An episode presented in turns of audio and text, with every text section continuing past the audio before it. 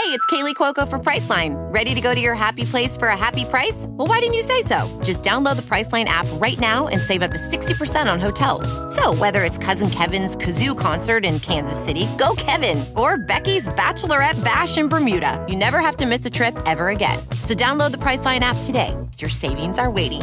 Go to your happy place for a happy price. Go to your happy price, Priceline. There's something magical about unboxing.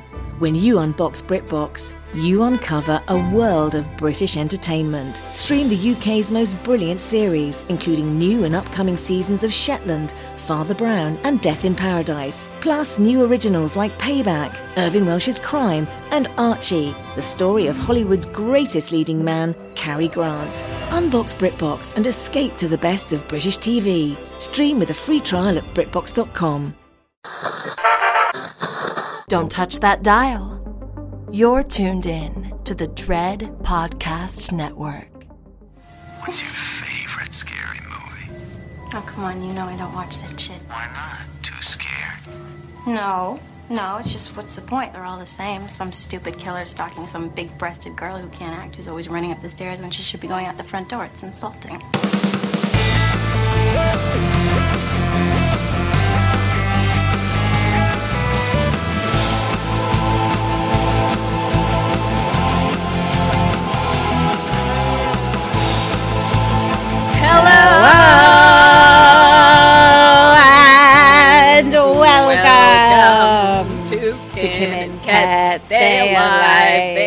Baby.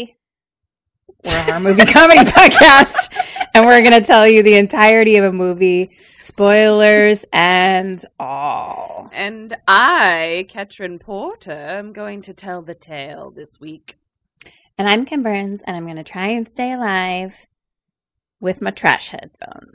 You're I just pulled these headphones out of the trash can. Kim's wearing trash on her head. because I bought some new ones and they fucked me and weren't working. And I was like, well, I guess I technically still have the others in my trash can.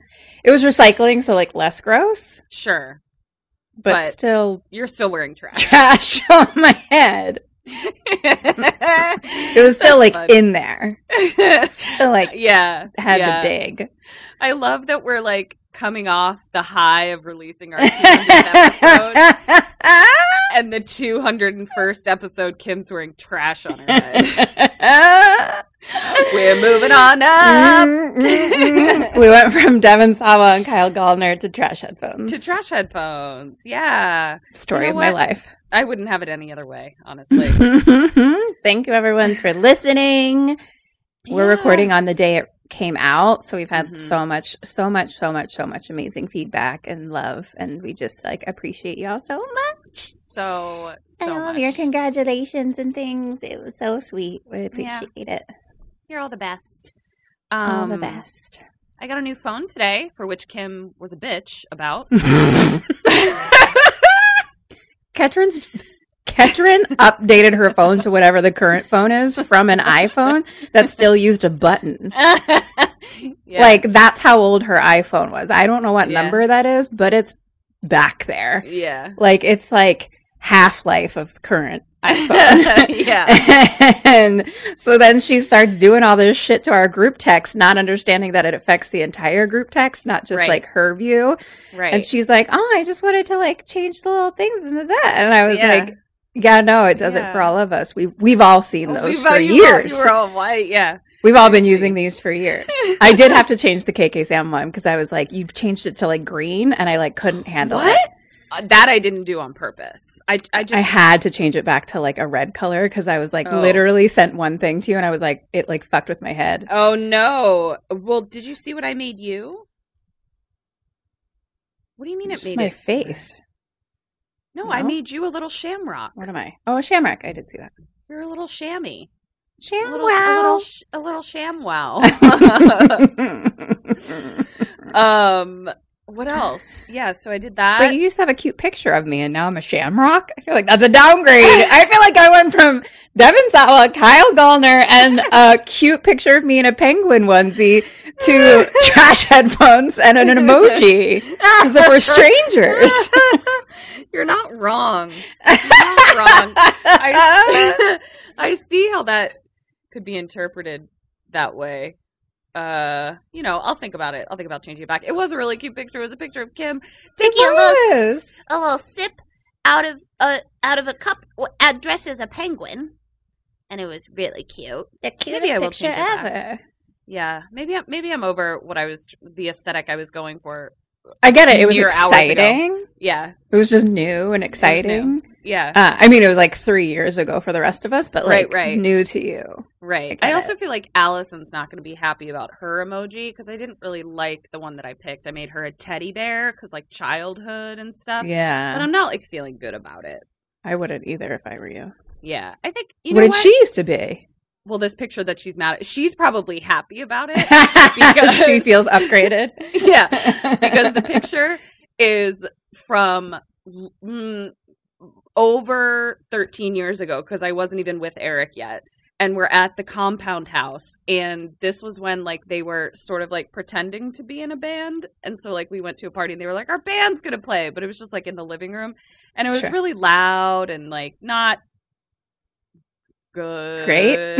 yeah and, and I mean, you know, and so it's a picture of cousin like giving like the rock hand, but like if you guys knew cousin, like she's the last person that would Not her personality. Yeah.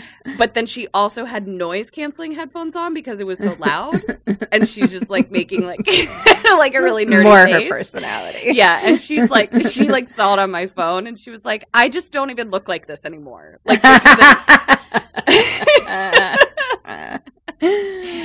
Uh, so you know, it was fun for the few hours that I had uh, made this choice, but I think I'll just go back to what I had before. like all of my group texts contain Ketrin. so like all of a sudden I go to my phone, like my text, and like all of the emojis are different. Like all of the little covers of the groups are completely different. And I was like, and then I go in and it says Ketrin changed the group photo. Ketrin changed the group photo, and I was like, "What you doing, girl?" Because she thought it was only on her phone. yeah, I did. Oh, that was a fun time. Uh, so that's our phone for- talk, f- Yeah, phone corner. yeah. We'll, see, we'll, Uh, we'll we have a- this out for the not for the for the 400 400th episode Sammys where we give an award for worst tangent. Worst idea for a spin-off podcast. Yeah, yep. That's Talking about our phones. Uh, how's Yep, life? you got it. It's um it's good. Today was uh fine. I I'm glad I had it was a little stressful. I had the 200th episode to like keep bu- buoy my my feelings, but if Uh-huh. I'm being honest, I had to go pay my taxes and then Oof. like deal with the AT&T store. Sure. You know? So like Mhm. that's not neither of those things are really like my high vibes. sure. know. Sure, sure, sure. So I was about to be like, I was about to be like, oh my god, today was great. The 200. Then I was like, it wasn't that great. It was, you know, the 200th episode was was a was a was a star in a cloudy sky. Let's say. So you didn't listen to Kyle's advice of taking this day of gratitude and recognition. I didn't. I'll call him and tell him. no, I did actually because I was like, Other oh, Kyle, not Kyle Gallner. Yeah. Kyle Gallner. Oh, other Kyle. I thought it was Kyle Gallner. Uh, no, I did actually, because like otherwise I would have been like, today was the worst day. I had to do things I don't like to do. Oh, well, good. There we go. Yeah. Upgrade. and instead I was like, you know, it was fine. Great. Um, good job. Gina holes out, Tits up. tits up. I already drank like half my drinks and Mm. my headphone struggle. What I've got left is this water bottle. Your trash head struggle. My trash, trash phone struggle. Yeah, yeah. Uh, Um, what's going on with you? I had a great weekend. I'm going out of town for a pretty long time, so I was um, very conscious and aware that I was like, oh, I want to like see people before I go. Yeah. And so I had a great weekend. Why are you why are you saying the phrase really long time? How how It's a pretty are- long time. How how long? Like a week and a half. It's really long. it depends on how you see time, I guess. How you see time? I mean, Kim, a week and a half could be long to some people, or it could be short to others. I don't know. looks like Kim's trash headphones have provided some really interesting enlightenment. She's ascended beyond us all. Ooh, this stickiness that dripped inside my brain. Uh, it's like your goddess crown, but it's a pair of trash headphones. that's what I've been seeking for so fucking long. yeah. And I found it. That's Um, great. Yeah, I go for like a week to a retreat in New York for work. So I go for work uh, for a week and then I go straight from there to Mexico for um one of my be- best friends from growing up wedding. Dana, I've probably talked to her. Steph Dawson will be there. The whole fucking will. crew. The whole Philly crew, you guys. Fucking, I should have brought my short shorts and gotten some white Reeboks so we could just Yes. walk the neighborhood together. Yes. Well, no, you need to have those. This is actually true. You need to have those for our sync trip to Philly so that we can get a picture of you in that outfit on the tracks. I want to go to these train tracks so bad, you guys. Uh, So bad. multiple tracks areas. I'll take you to both. And the wreck, all of Ah, it. I can't wait. The hospital where we would like hang out. I'm going to Um, insert myself into your memories. um, so yeah, I had a good weekend. I went to lunch at a new place with my friend Erica, and then hung out with Kyle, not Gallner, um, and his puppy, the most adorable little puppy Betty. And then I me. oh, Me. but something else with you. Oh, what else was with me? No, with cousin and me. But then didn't we do something else? Did we? Oh, we went to the pool. I went to the pool. That's what it was. Yeah. And we had Patreon stuff. We got to hang out with the patrons. Mhm. And then we went to a pool for a minute with Ketrin and our friend Ulissa from Dread. And then me, Ketrin, and cousin went to a rooftop dinner. It was It was so pretty. posh. Um, it was. It was such a good, um, intentional weekend. a thousand percent. I mean, that dinner was also uh, the pinnacle of my gas pain problems. So it uh, it really came to a head at that dinner. But in general, the company was was lovely. The views were great. The views were great. My abdomen could have floated us all away. like a hot air balloon over the city. Hmm. I'm working on it. I'm working on it. I just feel like it's getting worse. Like my body is like, bitch, can you deal with this? Your digestion, please. All right, I'm dealing. It's fine. What an intentional time both of us are having. yes. Yep. Ah. Same lives. Same lives. Trash headphones. Okay. Do you want to tell me about a movie? I do. I have Um no idea what you're doing. Should I know? I don't Mm-mm. know. No. Um you shouldn't. I asked you like a bunch of ones like have you seen this and you were like no. So, but then I didn't tell you what one. So, guys, it's still Pride. So, I watched another super fun LGBTQ forward movie. Um Yay. I watched this little film from 1983 Ooh. called The Hunger. The Hunger. I have seen the trailer to this recently. Why? I was deciding on movies to watch. oh, okay. Well, I hope you nothing was given away. I mean, I watched like 75 trailers when I was deciding on movies to watch, so I don't even remember the Okay, good. difference, to be honest. Great. um so this did I already say 19 yeah, 1983. This was directed by Tony Scott and Mm. it was written by James Costigan, Michael Thomas and Whitley Strieber who wrote the novel that this is based on, which I'm really curious about the novel. Like I may read the novel after having watched this, but I can't tell you why specifically until we get to the end. So, What does Tony Scott direct? Uh, Lots of things. Yeah, Alien. right. Tony? I wait? Isn't that I might be cutting. Oh, that's Ridley. To- his brother Tony. I'm just kidding. They're not brothers. Scott. Are It's they? definitely no, no. I'm just being an asshole. Uh, he's a British film director, known for directing highly highly successful action and thriller films such as Top Gun, Beverly Yeah. Hills Cop Two. Wait, Right. This, uh, is this the same guy? Yeah, Tony Scott's like a very famous director for. I don't think of horror, horror things. Yeah, I think of the things you named, yeah. actiony things. Is that the same fucking? I mean, it might be because he's British. Let's see. I'm like, do we like him? Something came out about him recently, but it might have been a sad thing, Mm. Not necessarily Whoa! a bad thing. Tony Scott was a British born film director and producer. He was the youngest of three brothers, one of whom is fellow film director Ridley Scott. Ridley. Yeah. Everyone's just Yelling. yelling at us right now, being like, "You idiots! You And dumb, we are like not joking, just No. just, naively finding things out, and it's delightful. It is. We just don't know anything. True romance. True romance. Yeah. Wild. Okay. Oh, he died.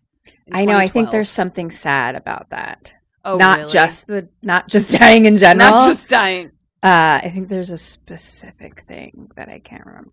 Oh, I'll postmortem it. I'll Oh fuck! I need my book. Get your book. oh your my god! I just knocked over the whole fucking table. Great. Okay. Um. So I'm gonna. Don't worry, guys. I'm gonna learn all about Tony Scott. I'm gonna learn all the things that you guys already know. and then I'm gonna tell you all And about it over on our and before you do that, everyone's going to DM us Yep. everything we just answered questioned anyway. Um, guys, you wouldn't like us if we knew stuff. Like, if you want a podcast, That's not where what you're here for. Yeah, if you want a podcast where people know shit, come on. That's what NPR is for. yeah, They know what Tony Scott's deal is. They do. Um, all right, dead or alive. You ready? Yep. Susan Sarandon, Alive. Catherine Deneuve, Dead. David Bowie, Alive. Tom Haver, Dead. uh, and Alice. Alive. So we open on a very stylized sort of montage nightclub scene, okay? Where it's almost giving me music video vibes from the 1980s. Sure, sure, sure, sure, okay. So is it smoky? Very smoky, very blue.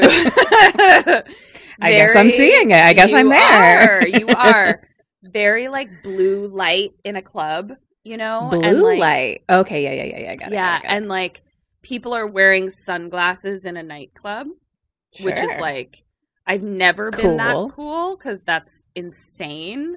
Um, and the there's a guy that's singing that like is part of the club scene, but also like sort of breaking the fourth wall a little bit. And he's singing a song like kind of behind a cage a little bit that's like Bela Lugosi's dead in that like 80s singing voice. Yes. Um, I- yeah, like like the the Like what I just did. and that sounded like the The you guys know talking 80s about. music group that Kim Specifically called the- the flock of seagulls, the cure. the cure. the there it is. Yep, we got so Thank very you. much that. Um, God, that is also. It made me realize like that is specifically the thing I hate about a lot of '80s music. I hate that affectation so much, where everyone is trying to sing like they're sort of like an old fancy British man. like I really hate it. Like why Okay. was that the affectation that we chose for that decade? It's stupid and I hate it. I don't even like consider it. It doesn't bother me at all. Are I you think I kind of like it actually. What? She blinded me with science. Like, what the fuck is that? That's think, a cartoon. I think I like it. Fuck, I fucking hate it. Anyway. Woo! Getting hot. I'm coming in hot, guys. I think I like it. yeah, I, I, mean, really I'm wearing it. trash phones, but I think I like it. You are wearing trash phones. Um, all right, so that's happening in the song. Is like Bela Lugosi's dead. Um, and then a fancy woman and a fancy man in sunglasses, so we know they're cool, are eyeing this other couple that's dancing, and their vibe is like the 80s where like she would kind of have like a little bit of a mullet but it's spiked up and she's wearing like a leather jacket that she probably like popped the collar and like her fishnets Mhm. probably have a tear in them and she's smoking and she wears sunglasses that's the 80s that we're looking I at love it. and then he I boner and also kind of want to be her. yeah a little bit i i could see you actually really pulling that that vibe off you I do actually be my vibe. it would be your 80s vibe it would be your 80s vibe um i don't know what my 80s vibe would be i really was not a fan of the 80s or any of its aesthetic so You'd be I'd like brown 80s. no you know what i would be lisa frank 80s Ah! you would do. I don't think we could be friends in the 80s. kim we had a lot of growing to do before we were like best best friend like kim was hanging out at like a really cool club our freshman year of college and i was not Wearing short alls? I was wearing short. No, that was Anna. Anna was wearing short alls. I was wearing what dumb shit was I wearing? I wasn't wearing cool stuff, that's for sure. I wasn't hanging out in an 80s club with sunglasses. But you wished you were wearing a wizarding cape. I did wish I was wearing a wizarding cape, which is so fucked up because there was a guy in our acting class who I made fun of for wearing a wizarding cape. And it's just like, who the fuck was I? Ian Carroll Hogan, I am so sorry for making fun of you about wearing a wizard cape and carrying a staff because honestly, that's the vibe I wish I was bringing with me everywhere now. Mhm. So karma's a bitch the, to the me. guts to do it. He did. That's truly what it was. He had the guts to be a thousand percent himself. I got there, and now I'm ready to wear a cape. And I'm ready to rock a fucking mohawk mullet. Yeah, and she's ready to tell people that she's not with me whenever we go someplace together. Hundred percent. yeah. Um. Anyway, what's happening? Okay, so they're eyeing the dancing couple, and this is intercut with them driving to a second location with our man still dancing behind a, you know, whatever. All of them.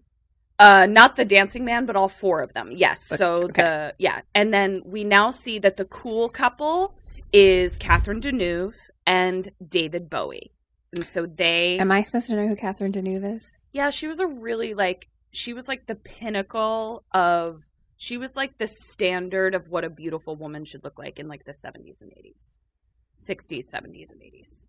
Okay. Um, just like and is she the cool hair chick? No, the cool hair chick Okay. is like a, a a young little buck that they're picking up.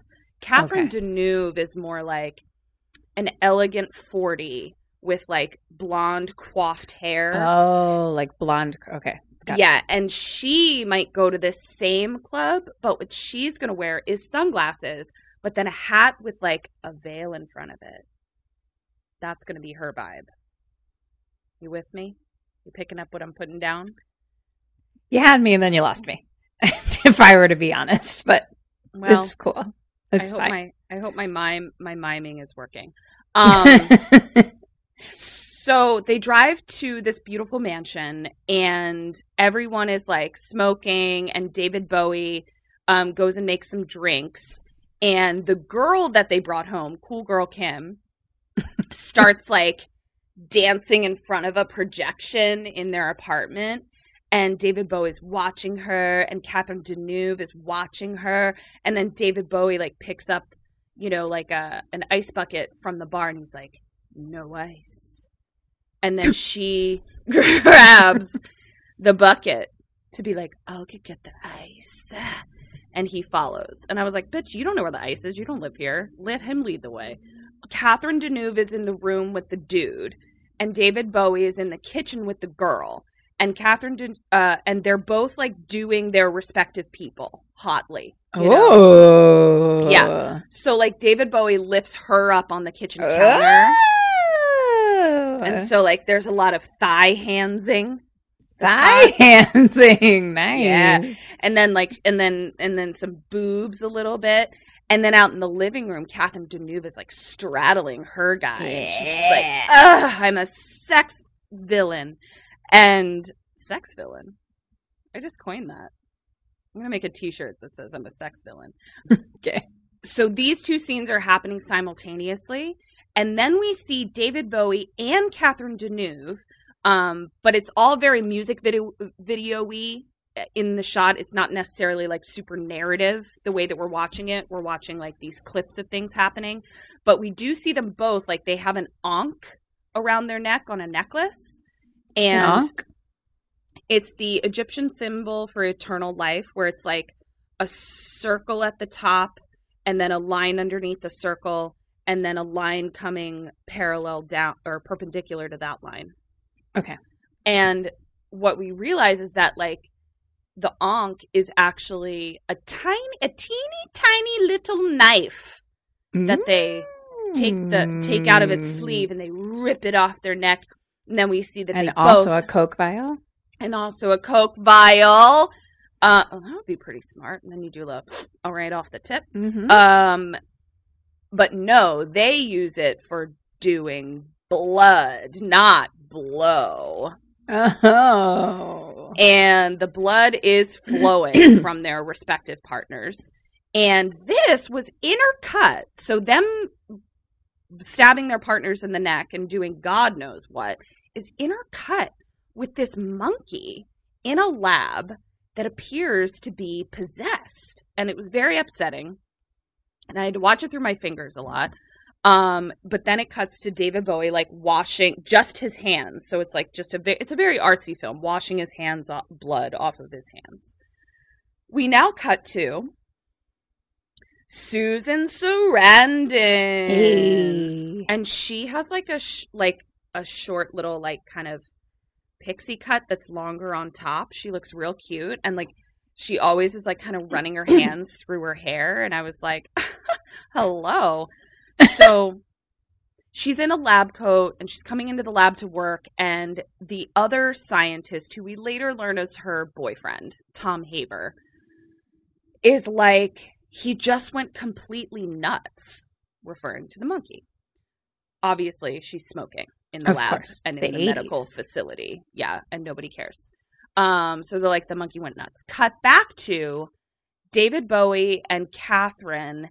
They now pull up to like a gorgeous like brownstone. So it appears that they have like their condo by the club.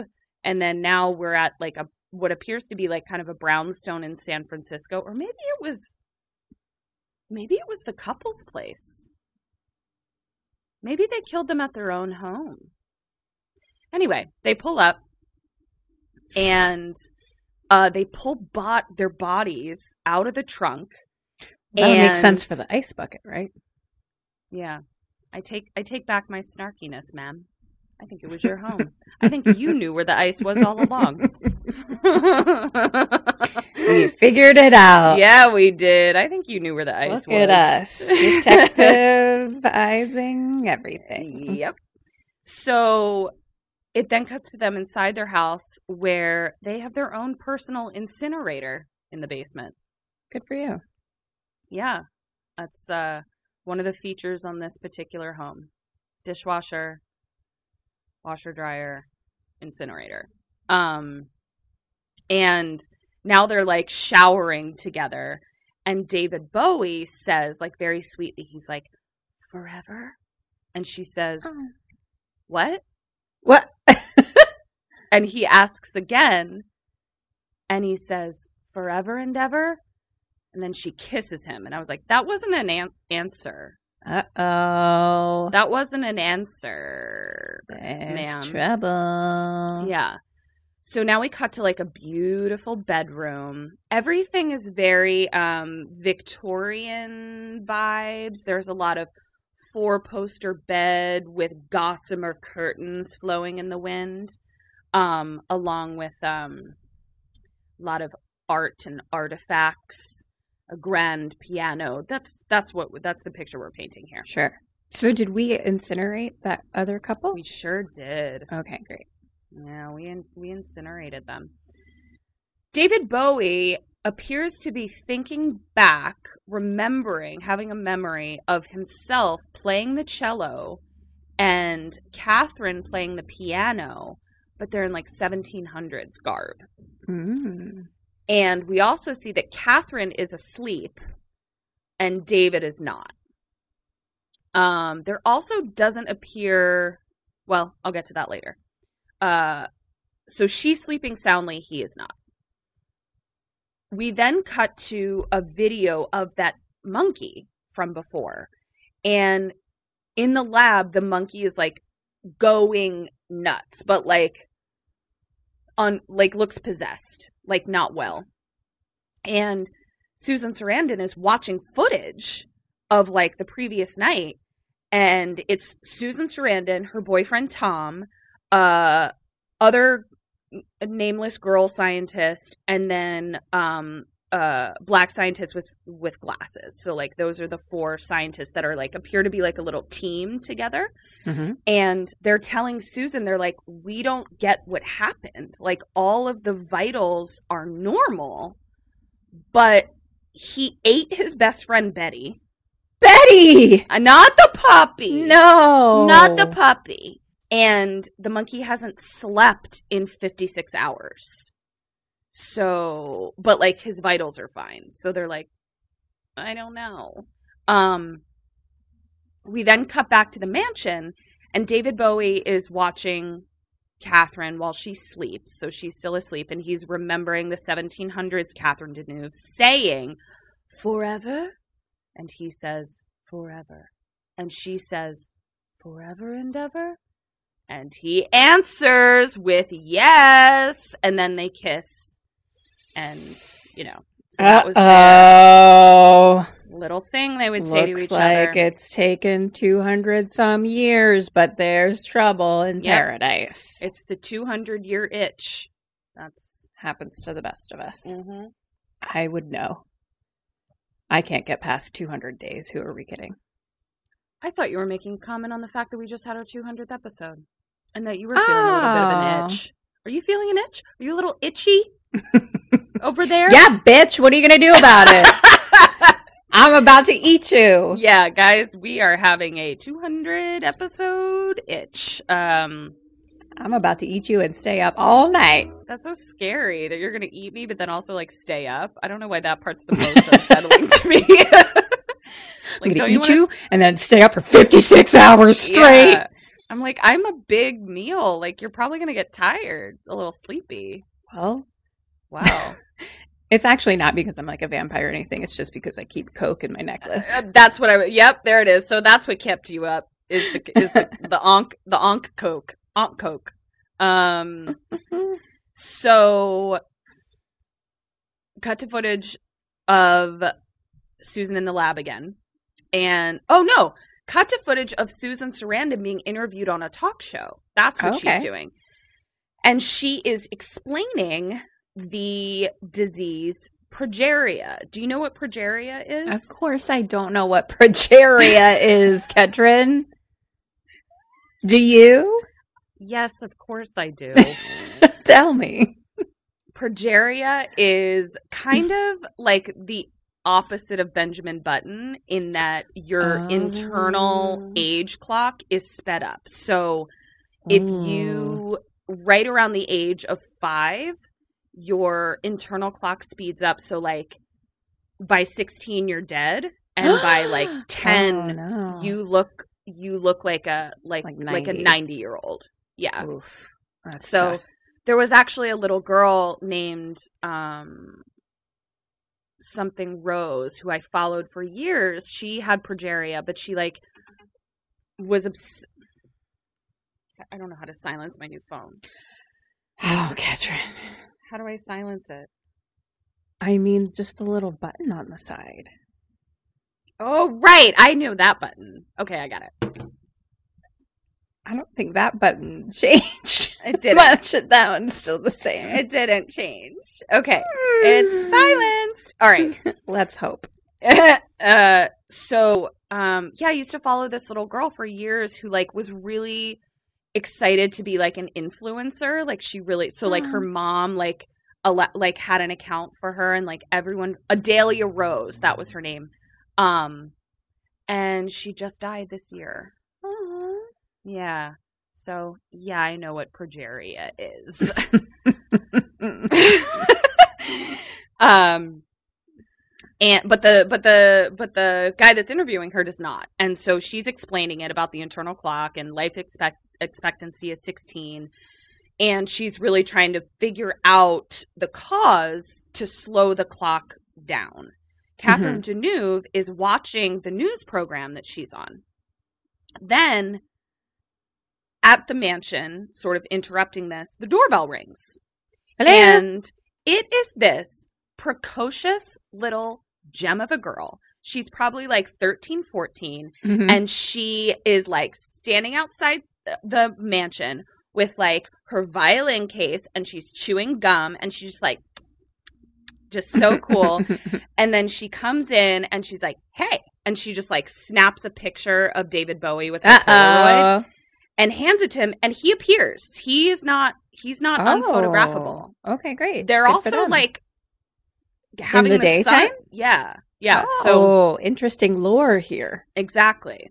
Uh just you wait. Uh, So she snaps a picture and he like makes a David Bowie face and she's like, Whoa, you look awful. And she's like, What have you been doing? And he's like, None of your business. You know, all David Bowie like. And but they clearly have like a very sweet relationship. Um, David Bowie and this little girl. Back to Catherine Deneuve watching Susan Sarandon on TV. like they already know each other. A thousand percent. She just came to his mansion to be like, "What's up, buddy?"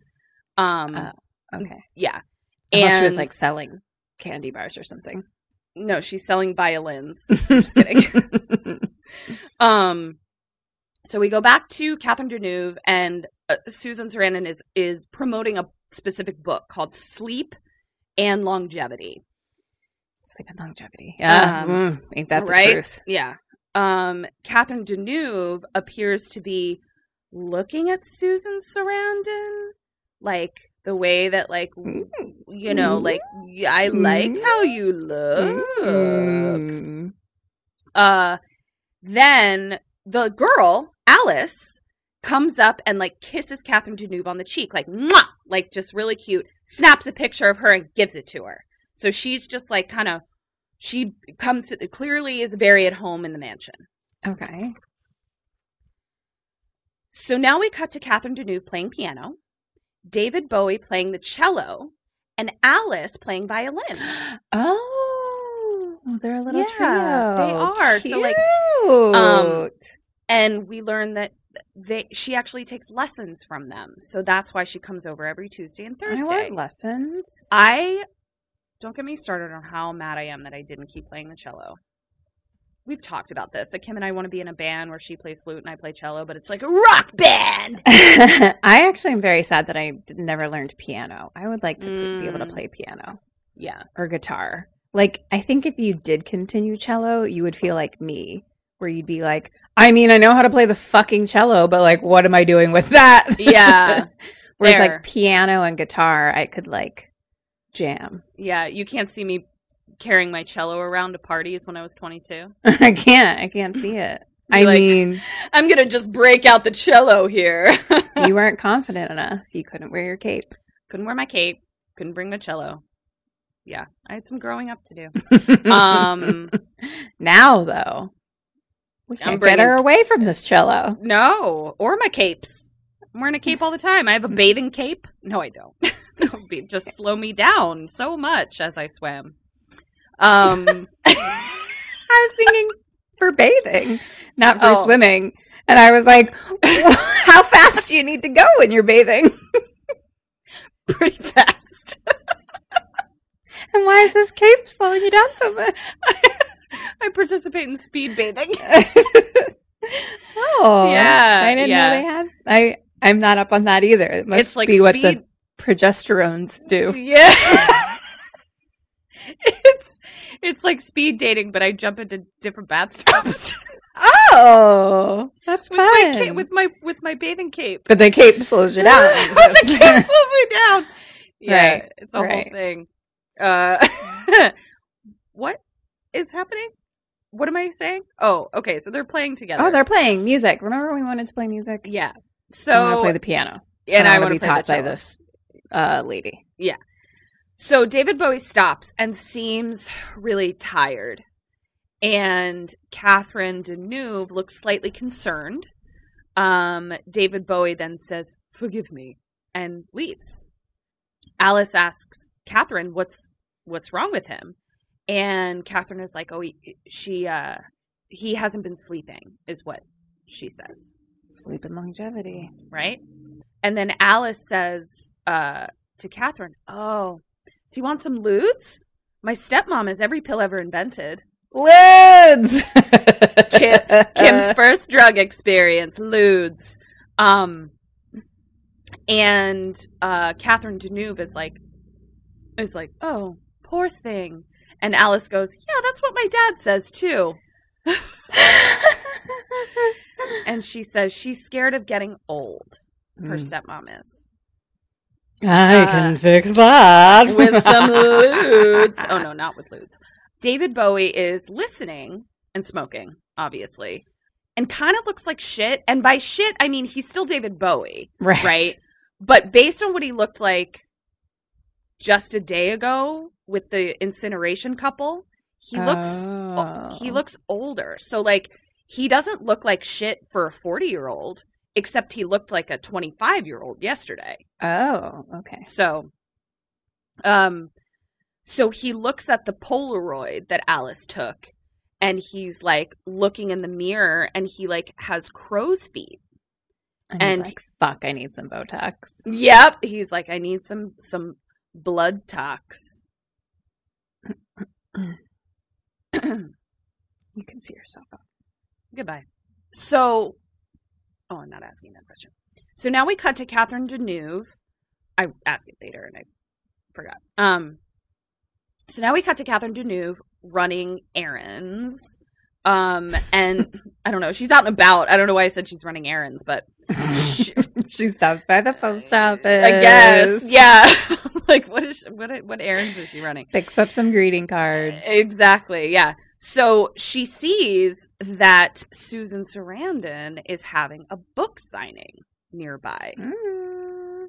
So she goes to meet her, and there is definitely like this Vibe. ma- this vibe, this magnetism between them. yeah, there is. And she kind of walks right up to the table. You know, there's like a line of people, but Catherine Deneuve is like Catherine Deneuve. So she's like, I don't do lines.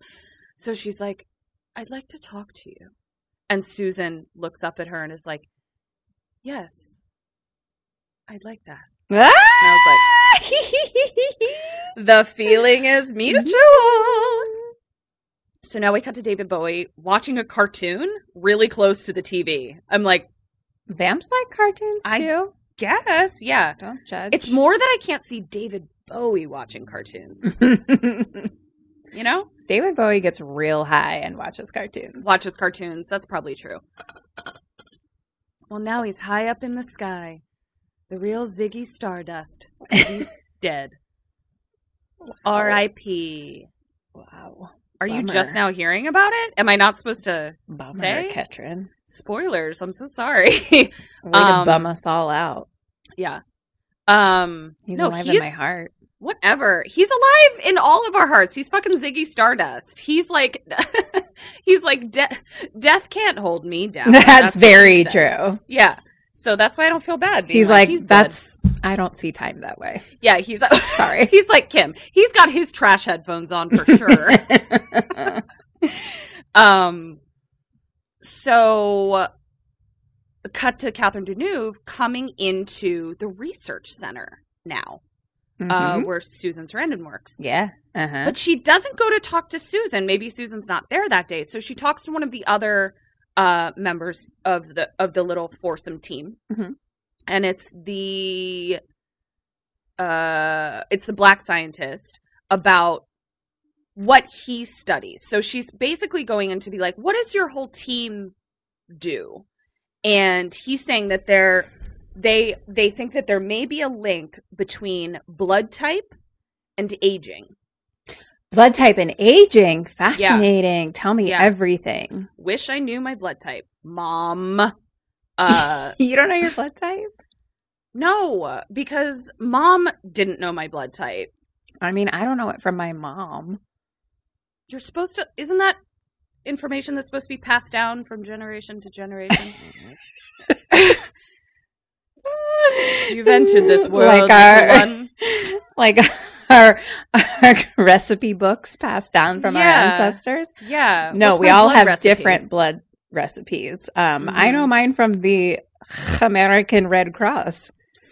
Oh, oh, we've had this discussion before. I need to go back and see if I can give blood now. Why couldn't you give blood? Because the one time that I did do it, I passed out immediately and Oh, they yeah. were like they didn't they like were that. they were like I think your your resting heart rate is too low, so like you're just always going to pass out kind of thing. I was in high school. Oh. And I was like, oh, okay, well, I'll let you just get what you can. And they were like, no, if you pass out, we have to throw your blood away. You have bad blood. I have bad blood. They Like, threw my they don't even away. want your blood. They, They don't. don't. like they were literally like, we're throwing this with We're the headphones with into the the headphones. They threw my blood in And now the I'm wearing your You blood might- on my head. Yeah. Um. wow, that's really bad blood. I to be know. fair, I stopped for a while because the last time I went, my blood went everywhere. they like fucked it up. no, Yeah. Like, like like they fucked it up or some. yeah, no, like I was going really often, which I think probably wasn't good for me. I think that's might have been why I got Mm. sick a lot. Like, I think You didn't have enough blood. I think I think you know I got vampire sick where I was just like they were need just I just probably wasn't taking the best care of myself back Right. then either. I was also drinking a lot, so Yeah. you know. So your uh, blood, whatever. Your blood was literally just alcohol. Your body Yeah. like, "Can we have less alcohol and more blood, please?" But like I don't know. She had a hard time finding like the vein, so but like got it all connected, and you know then they like walk around to other people, and you're just Right. like rolling the ball around. And Right. before I know it, they like look over and they're like, "Oh no!" And there's like blood all over me. Oh, like I had to like go to like the bathroom to like wash my shirt out because it was like bloody. Like I was just like laying in a pool of blood. It was just like oozing out of my arm instead of going into the thing. That is And, like- terrifying. And, like um I think that might have been the last time. The I last went. I could. It was. It's been a minute now. I feel like I could probably go again. Um, but it did scar me a little bit. Like I was just like, and I was like cool about it, but I think I was scared to go back. yeah. Well, the reason I asked if it was your fuck up or their fuck up is because my blood also went everywhere, but it was my fuck up because I passed out and apparent. I mean, I wasn't there. I oh, was you like j- jacked I went- up or something when you I passed went out? like I pulled my fists into my head and Oh, ripped the needle out of my own Yeah. arm, and it was like, no, no. and I was just like passed out. And then they were like, "Ma'am, you've made a mess, and we're putting your blood in the trash. Please don't come back. Please You're don't come never back." gonna know what your blood type is. Never, never, because no one wants it. No one wants your blood. It's trash.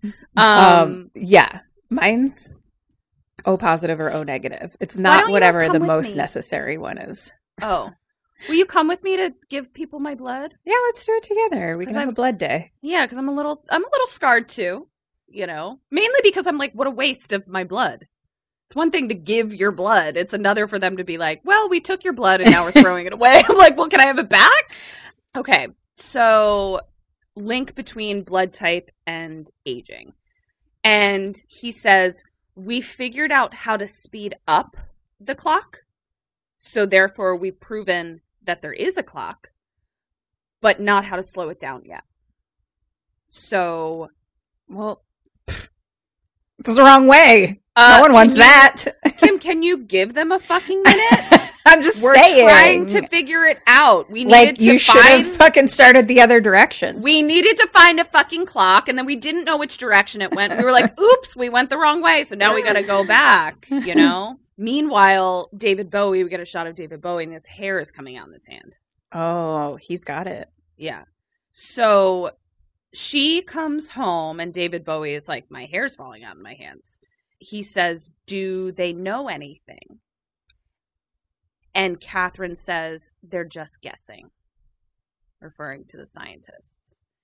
And he says, How long do I have? And she says, I don't know. And So wait, they've been working with the scientists. Uh not working with them it's just that like she probably said hey david these people that do uh, o- o- uh, getting old too fast stuff i'm gonna go talk to them and he's like great because my hair's falling out in my hands Yeah, So getting old too fast. It's been only 250 years. exactly yeah but she still looks baller Phenomenal. so he's like how long do i have and she's and and she kind of dodges the question and he says i know it was a long time ago but that's not something you really forget miriam her name's miriam and he Aw. says you're like your grandma um and he That's says my grandma's name. what is it Marion. marion i know it's marion This bitch. I so apologies. Uh, what's my grandma's name? What's either of my grandma's names? Um, your Do, grandma's do, name do, do, is Gax. do. Okay, you got one. Do, do, do, And the do, other one is- do, do. I'm trying to think of their last name. I don't think you ever say her name. I know Charlie. Mm, true. Uh, Dodie Dodie. and Gax's name was actually Jackie, but Yeah, but no one calls her. I'll give you fifty percent. So What's my other grandma's name? Joan. I don't know my other it's fucking Joan. It's fucking Joan. I bet it's Joan. I bet it's fucking Joan.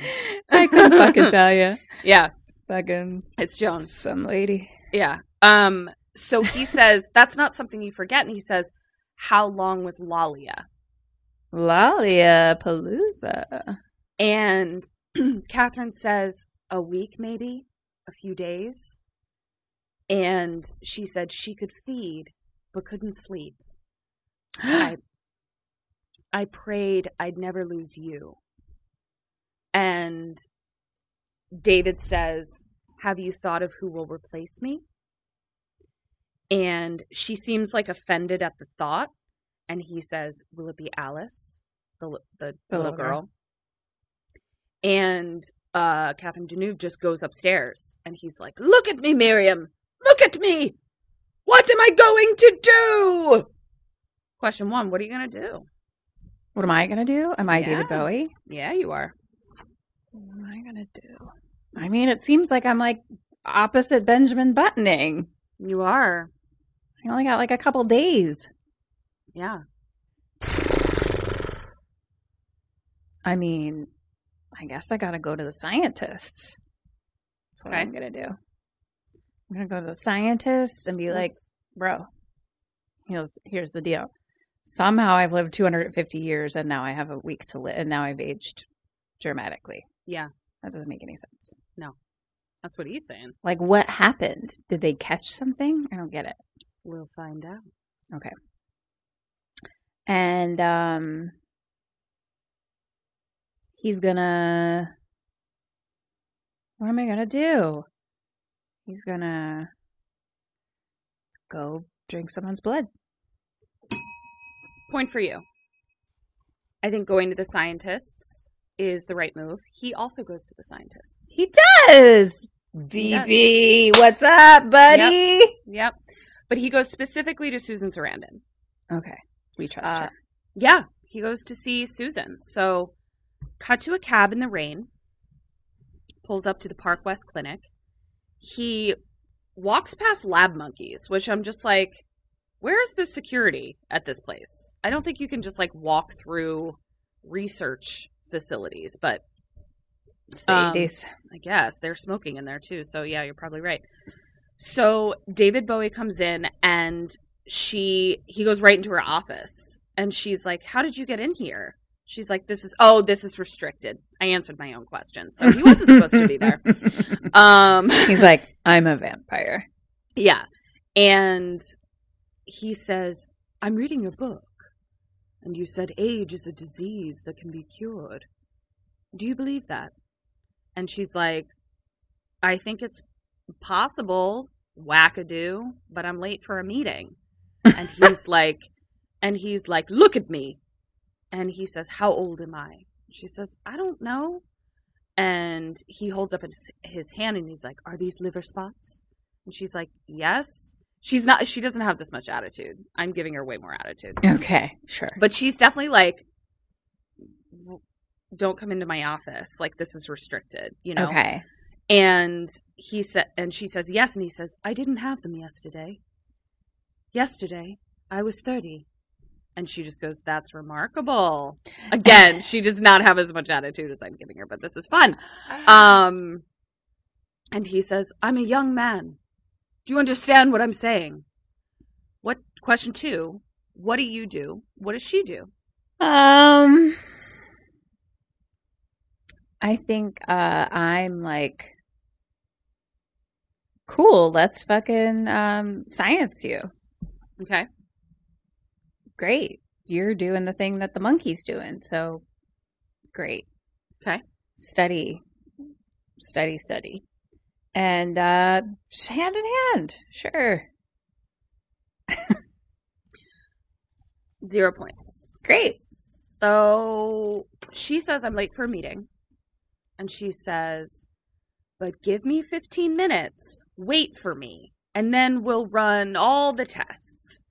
And so she walks him to the waiting room, tells him to wait, and he like grabs her arm to be like, 15 minutes, right? And she's like, Yep, I'll try. Waiting, waiting, waiting. We then cut to her on the phone and she's like, Hey, I just had another nut wander into my office. She's like, Don't break his legs or anything. He's harmless. Just let him sit there for a while and he'll get tired and leave. So, Susan. yeah. So we now cut to the waiting room. He's still waiting, smoking a cigarette, obviously. And the receptionist is like, You can't smoke in here. And I was like, Are you from the future? What? Of course he can. Everyone can smoke everywhere in the can- 80s. Yeah, what are you talking about? Um so now we cut to now we cut back to the monkey observation. Monkey observation. I want a monkey. And I would love a monkey. Um and they're talking and they're like what so this is footage of the monkey. And uh they're like the effective age that he is right now based on his you know Based Not- on his what, Ketrin? not the amount of time he's been on the earth but the the way that his cells are presenting he's 55 Ah. years old the, The monkey. monkey. yes Okay. which is 92 in human years Whoa. it then is intercut uh with them talking and the monkey which was really sad footage it was basically like you know an animal aging rapidly like they were like basically every minute he ages another 5 years Oof. so it was not it wasn't fun I It- hate this for wasn't- us. yeah it wasn't i i didn't like watching it um and it's intercut with db looking at the polaroid in the waiting room and literally aging in the waiting room. Um and we cut back to susan and she's like he's now at age 85 which in in human years is 129 and she's like and right here is where life signs terminate. So the monkey kind of like collapses and then literal rapid decay of the body to bones. Whoa. So even after death, it happens. Yeah, yeah. So That's wild. it appears, yeah. So it appears to be like on the cellular level, like every, um, every cell has a clock in it. And so we now cut to the waiting room, and the nurse, not the nurse, the receptionist kind of like wakes him up. And he's like 70 now. in the waiting room. And she asks if he wants coffee. And he looks at the clock and sees that like it's been like an hour and a half or something. And he gets up and leaves. So we now cut to Susan Sarandon and her boyfriend, who's one of the other scientists, walking through the hall. And she's like, We've actually proven that there's an age clock. Like, this is huge. She's like, We have to show this to Mendelssohn. We have to get our funding. And her boyfriend is like, I'll show him the tapes. I'll show him the tapes. Cut to DB looking at himself in a bathroom mirror, and he's easily 80 now. So he's in a bathroom in the facility. And another younger man is like right next to him. And he we see that David Bowie's like hearing his heartbeat, you know, like like Mhm, mhm, feeling mhm. hungry and he's watching him and he like opens up his ankh necklace and then someone else comes in and he sort of like quickly leaves cut to him cut to db in an elevator with like a dozen other nurses and he's like hearing and seeing their blood flow but but again he's like 85 or 90 years old now he gets out and he sees susan sarandon in the hallway and he says, Dr. Roberts? She's like, Yes. And he says, You let me down. She's like, I beg Who your the fuck pardon? are you? yeah. And he says, You didn't believe me and made me sitting there for over two hours. She's like, Mr. Blaylock? And he says, You had your meeting to go to. Fifteen minutes, you said. You lied. And she says, Wait! Question three What do you do? What does David Bowie do? David Bowie? Mm-hmm. She says, Wait! I mean, I think I'd wait. I think I'd stop and be like, yes. Okay. You'd like, because she seems to be maybe the only. I don't know who can help me. but like, she seems like my best bet right now. I don't know. Um, he, uh, keeps on keeping on.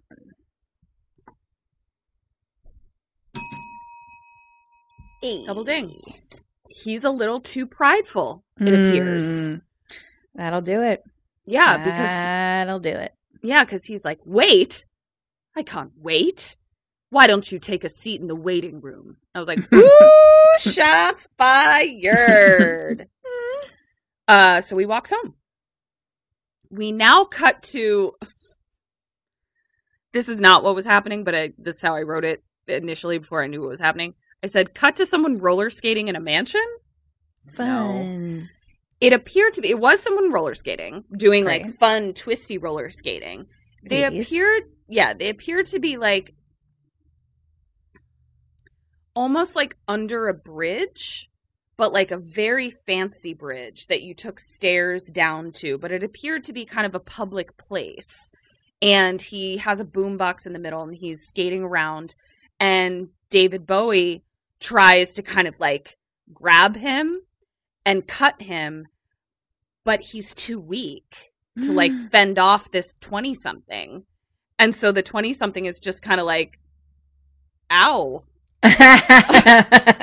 Could you not? you fucking like stabbed me with a teeny tiny little knife. And so David Bowie like runs away. So he's like, fuck. Wow, DB. Yeah. Rough life. Maybe roller skating is something we should learn. My knees. Mm, Concerned about my knees. Maybe it's something I should learn. something you should learn. I'll support you in it. I'll wear knee pads though. Well, I'm not worried about hitting my knees. I'm worried I know. about my- I'm. I'm saying that for myself. Oh, for yourself. Of course. I wouldn't Did you think I was- you to be like knee me. pads to fix your knees. Did you think I was going to let you take up roller skating and not have knee pads on? Wear all the pads. Elbow pads, helmet. Like, come on. She's, guys, Kim thought she was, I was just going to let her roller skate raw dog in it all over the fucking road, which is crazy. What if I become a roller skater? I'm into it. I support How you. How cute would I be? Um, actually, like, literally so cute. Like, Except I'd literally so so awkward. That's part of how I could get I could probably be like really good at it and still be the most awkward. Like, but it's like so cute because like this is this is this kind of stuff is like why Sync calls you a puppy because it's like even when you're like awkward, like you're so cute. that's true. You're it's like my fucking little paws are too big for my body and I don't know my own size. Exactly. So cute. That's me roller skating. Yep. I'm gonna roller skate and play the piano. Let's do it. So now we cut to Alice ringing the doorbell over and over again. And we hear that DB is answering, but she doesn't recognize his voice. And he doesn't want to let her in. Mm. And she's like, uh, can you just let me in? Like, I gotta tell Miriam that I can't make my lesson tomorrow. Um, and DB's like, she's not here. And she's like, well, can I leave her a note? And he lets her in, but like won't make eye contact with her and like stays in the shadows. And he looks 95. Like he's Mhm. so old. And she keeps looking at him, being like, Are you a friend of theirs? And she says, No, wait. Are you David Bowie's father? Oh no. And she keeps looking at him and she's like, You have the same eyes. And David Bowie is like, I never noticed that. Just a friend. And Alice is like, Uh, really? Because, like, I mean, it's uncanny. Um, we now see that he's like a hundred, and she decides to leave a note in the hand of like a Greek statue that's in their foyer. Cute. Um, and then she takes a Polaroid of it, Uh-huh. and uh, David Bowie then kind of saunters over, and is like, "Miriam tells me you're a great musician. Play for me." Question four: What do you do? What does Alice do? Let's show off together, girl. Hand in hand. Play a little ditty.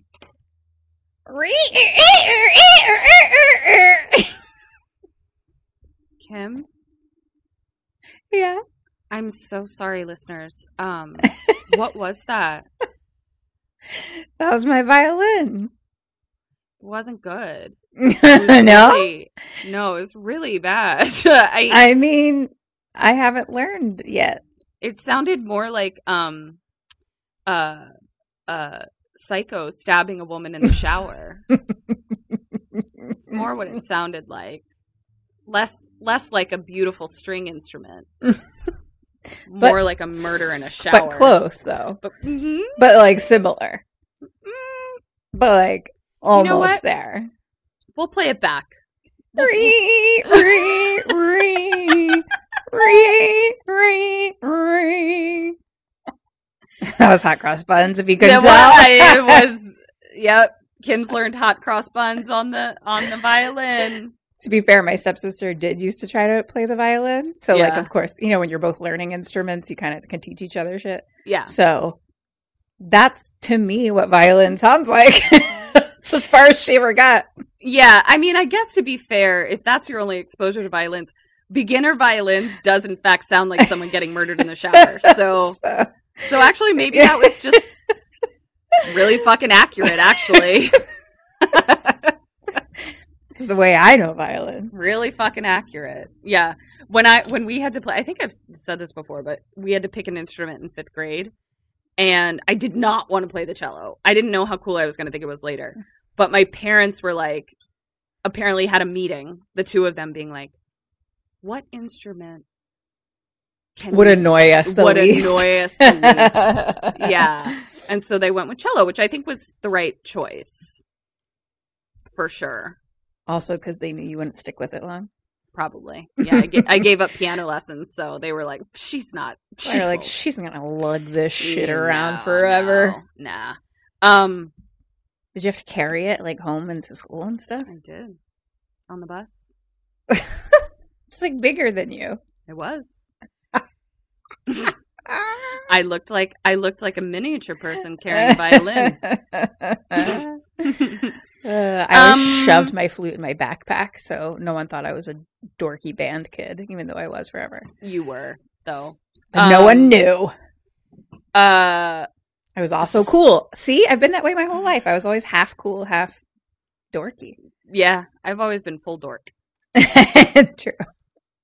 Yeah. Uh, So no, she love it. plays a beautiful tune.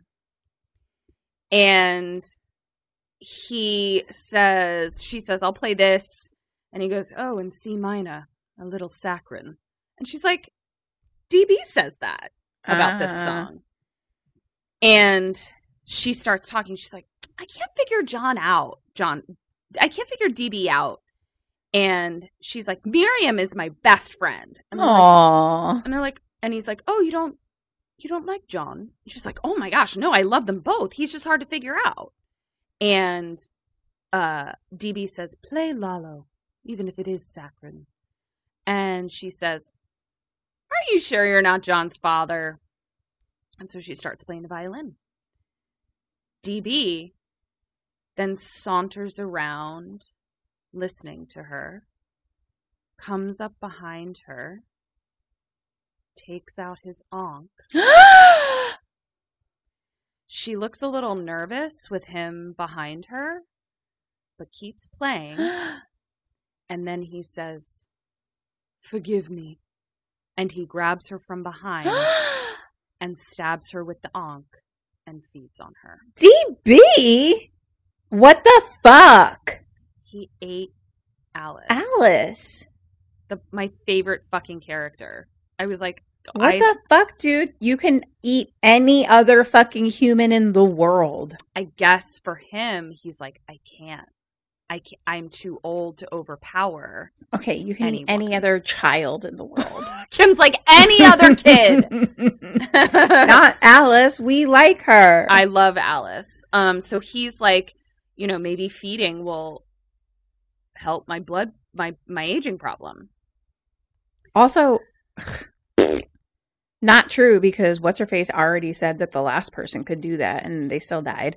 Yeah, Also, wasn't Alice like her potential future mate Mhm. or like, you know, life partner or whatever? yeah. Death well, partner? He he he questioned that. Yeah.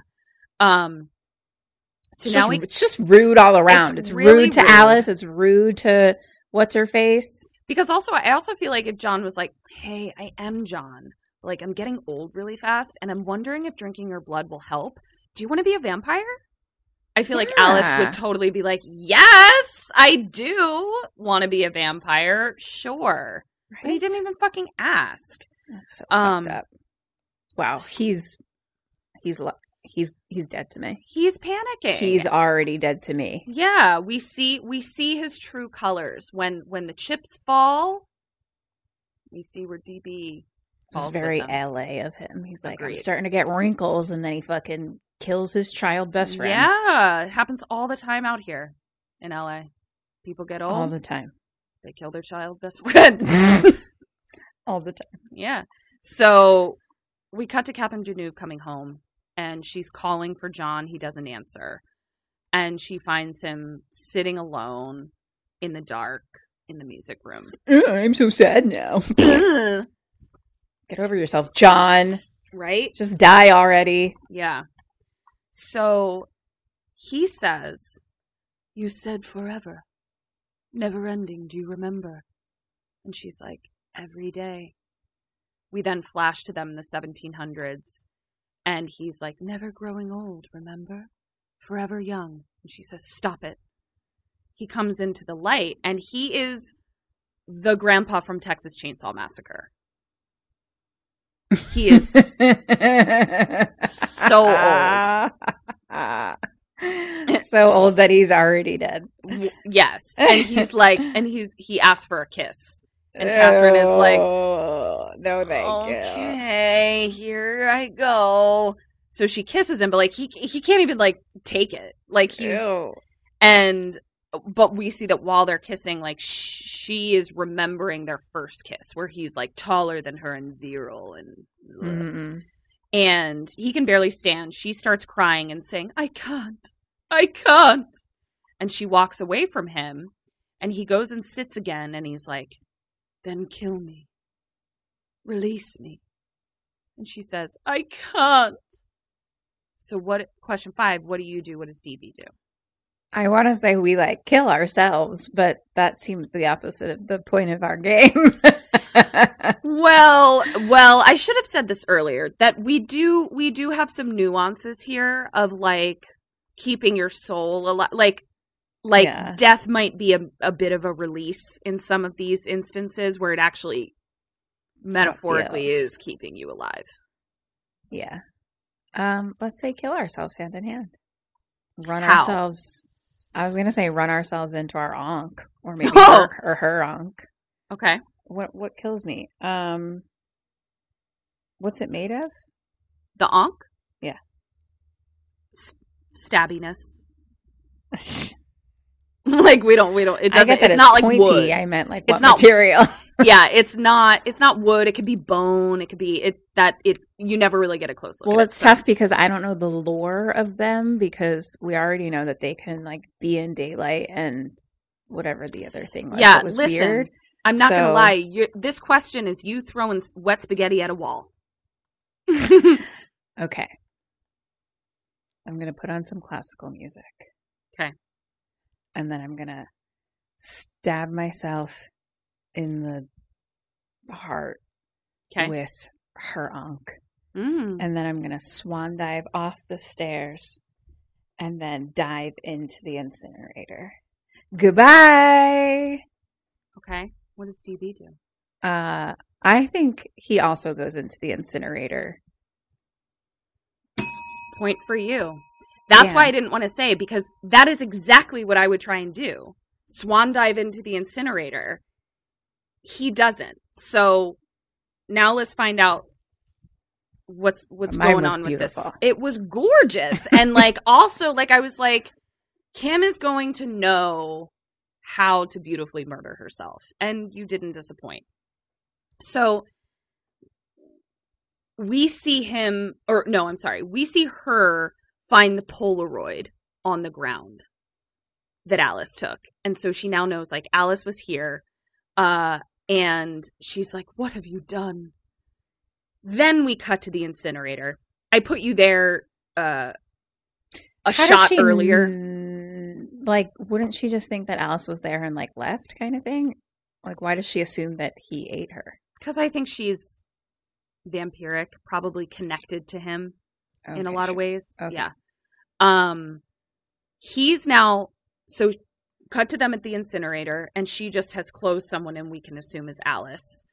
And he's at the top of the stairs saying, Kill me. And she keeps saying, I can't. And so he says, or she says, You don't understand. And he starts to go down the stairs saying, Please, Miriam. And then he tumbles down the stairs, Mhm. which for a 106 year old, I mean, they would just breaking every bone. yeah, they would just be dust at the bottom. But he falls down and he's not dead. Yeah. And so she hugs him like a teeny tiny little old man baby. Because now mm. he's like small. Like he's like, you know, he's a teeny person now. And she says, There's no release, my darling. No rest. No letting go. And she like carries him like a baby up to the attic. And she says, Mankind dies one way, us another. Their end is final. Ours is not. In the earth, in the rotting wood, in the eternal darkness, we will see and hear and feel. So I just gotta fucking age forever? what the That's fuck, why I was bitch? like, that's why I was like, incinerate me. Because, like, if you, like, destroy me on a molecular level and I'm still conscious, then I'm just like, you know, atoms in the wind. Like, if I have to be alive, you know, like, at least. in the wind. Yeah, that's my Uh, favorite song. Yeah, I agree. Fucking, You know, doesn't that seem like a good idea? That, like, if I. So, like, actually incinerating yourself, I'm like, I just gave myself a life. floating around. Also, just like, there's no way for us to die. Come Right. on. Yeah. So I don't think she's trying hard enough. So- yeah, get it together, lady. Yeah. So she gives this whole speech. We then are up in the attic, and there's like gossamer curtains everywhere. And there appears to be like a hole in the ceiling, but like a decorative hole because there's doves everywhere. This so it's just d- white doves and gossamer curtains. And she places him into a coffin, and he's just like no, no, no, like dead, mouth moving, but just like and still very much alive, but so, so old. She then slides the coffin back into place, which we now see is next to a bunch of other coffins. So And sh- these are all her people that like live for 250 years and then turn into olds forever? And she says, Lollia, this is John. Comfort him, all my loves. Be kind to him tonight. This is a fucking nightmare. Yeah. Ah! And then leaves crying. And I'm like, oh, you're crying? You're crying? Yeah. Isn't This that a fucking nightmare? So One of scary. the worst fates we've ever encountered. Can't, uh, yeah. And I'm just like, who was the first person that didn't have any company? No coffin company.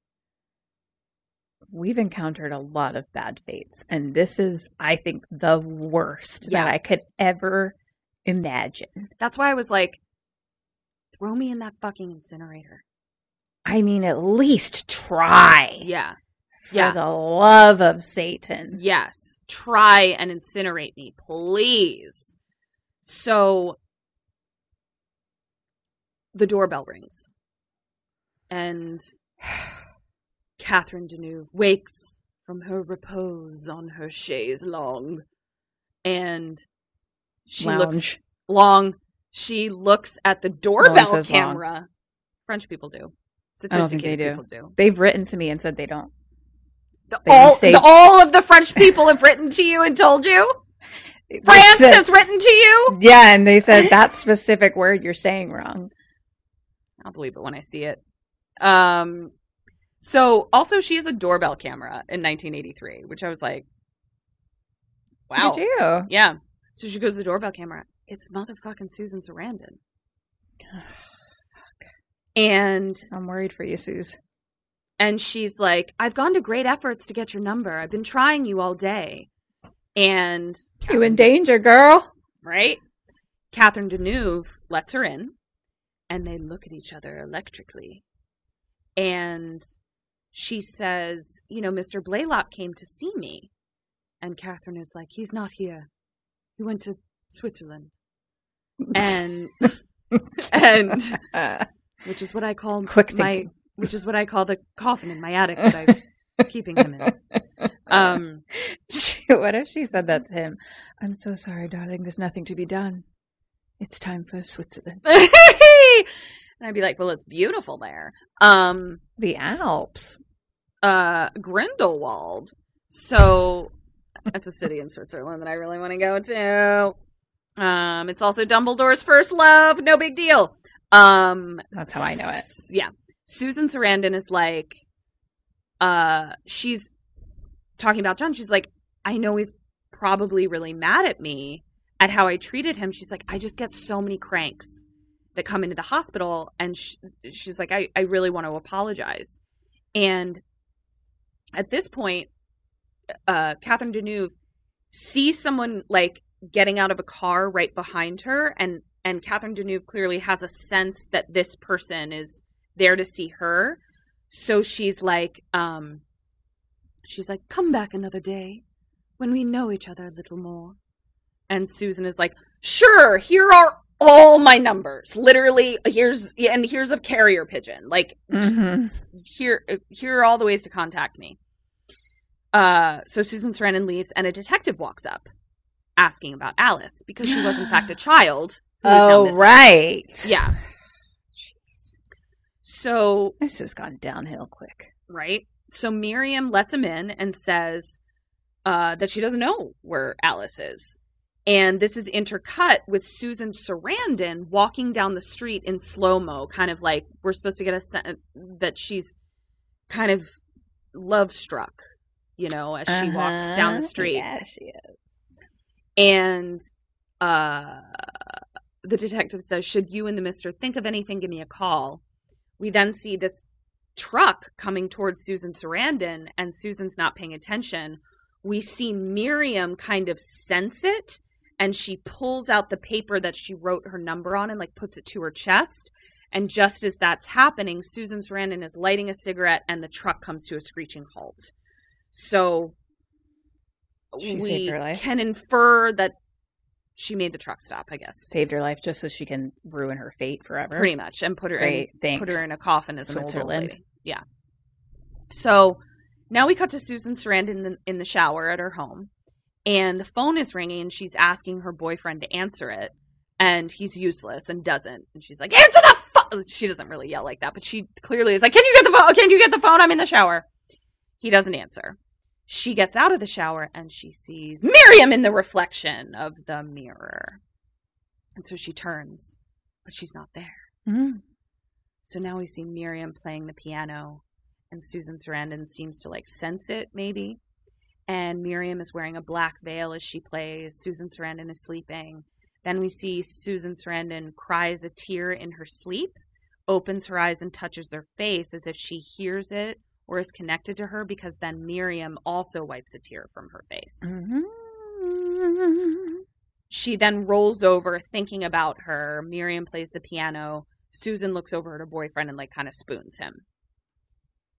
Cut to Susan Sarandon smoking in her office. She's sitting on a corner of her desk, just kind of staring straight ahead, smoking. Silence. There's the late the other uh, lady scientist is is in there, and all of a sudden Susan picks up the phone and goes, "Hello," and no one's there. And the other scientist is like, "It didn't ring, psycho." And- Susan is like, I did I I could have sworn that I heard the phone ring. Question six, what do you do? What does Susan Sarandon do now? I'm gonna. I'm bad at this movie. Mm-hmm. Maybe she is going to mm, either call Mir. What's her name? Miriam. Miriam. Um, or go to her house again. What do you do?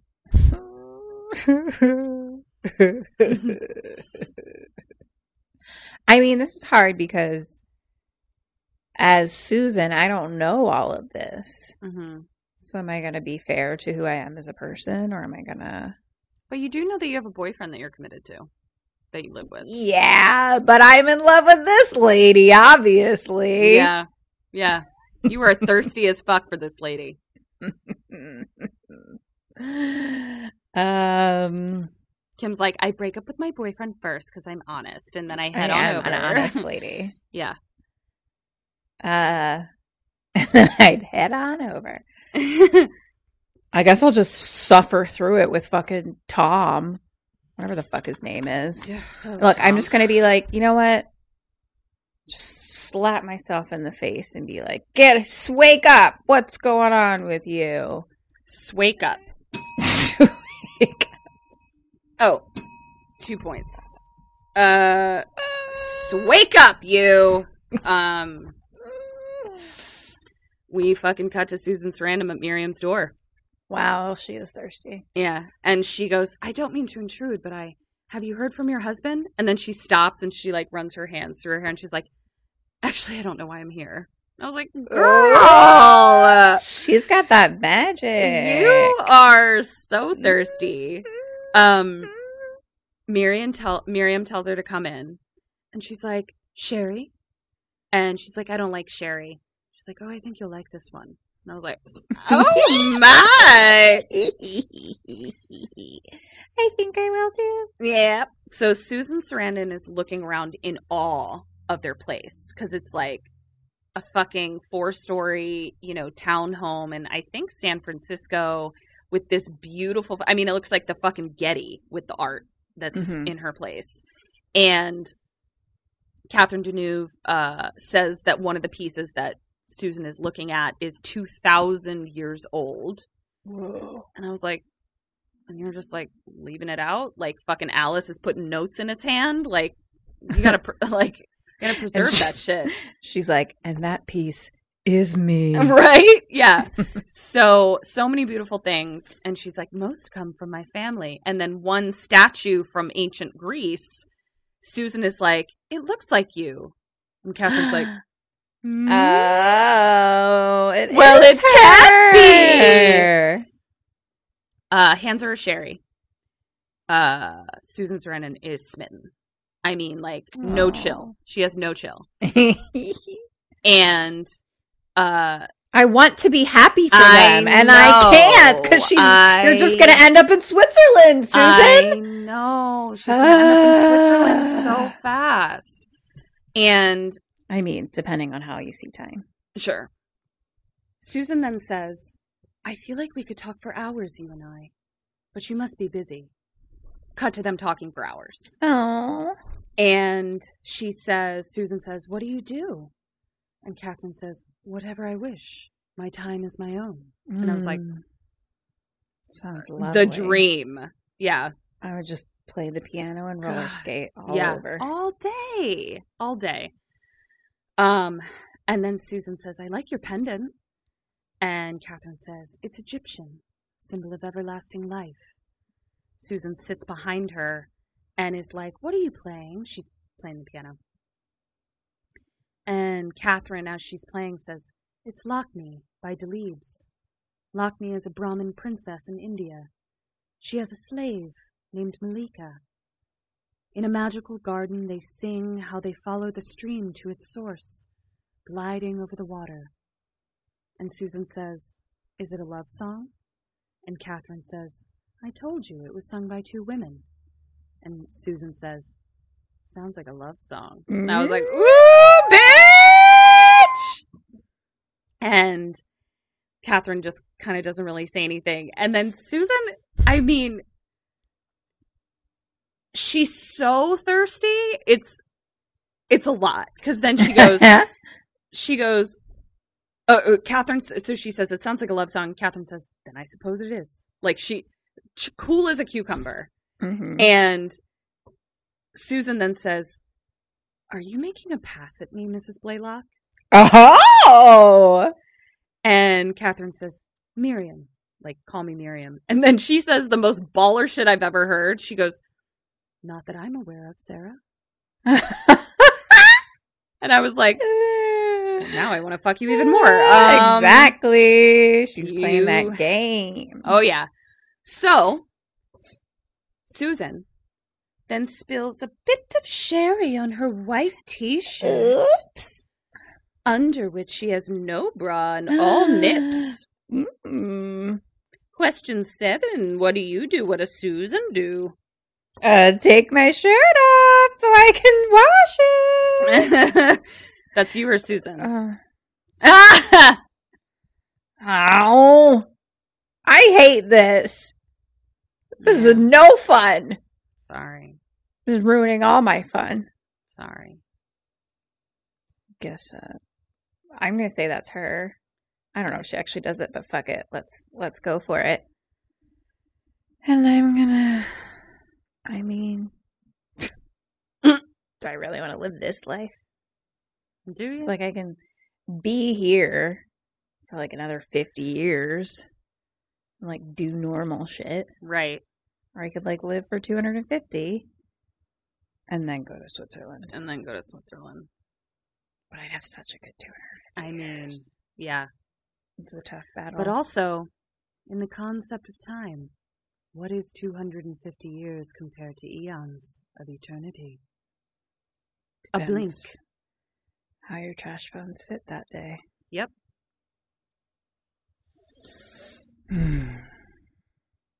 This is a tough one. I'm struggling hard. I'm sorry. Well, I don't even know though. I'm back to me. I'm back to the character. Yeah. oh, I know you don't know. That's clear. Uh, I'm saying I'm struggling because I know, but I shouldn't know. Right. Well, I guess I still have a fucking boyfriend. You do. I fucking live with that motherfucker, so Mhm. Yeah.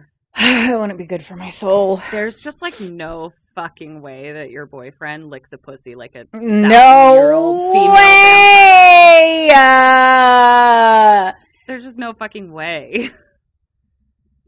like thousands of Like, years of practice. this bajillion year old uh, vampire lady is gonna Yeah. make me come more than I ever had in my entire life. Yeah.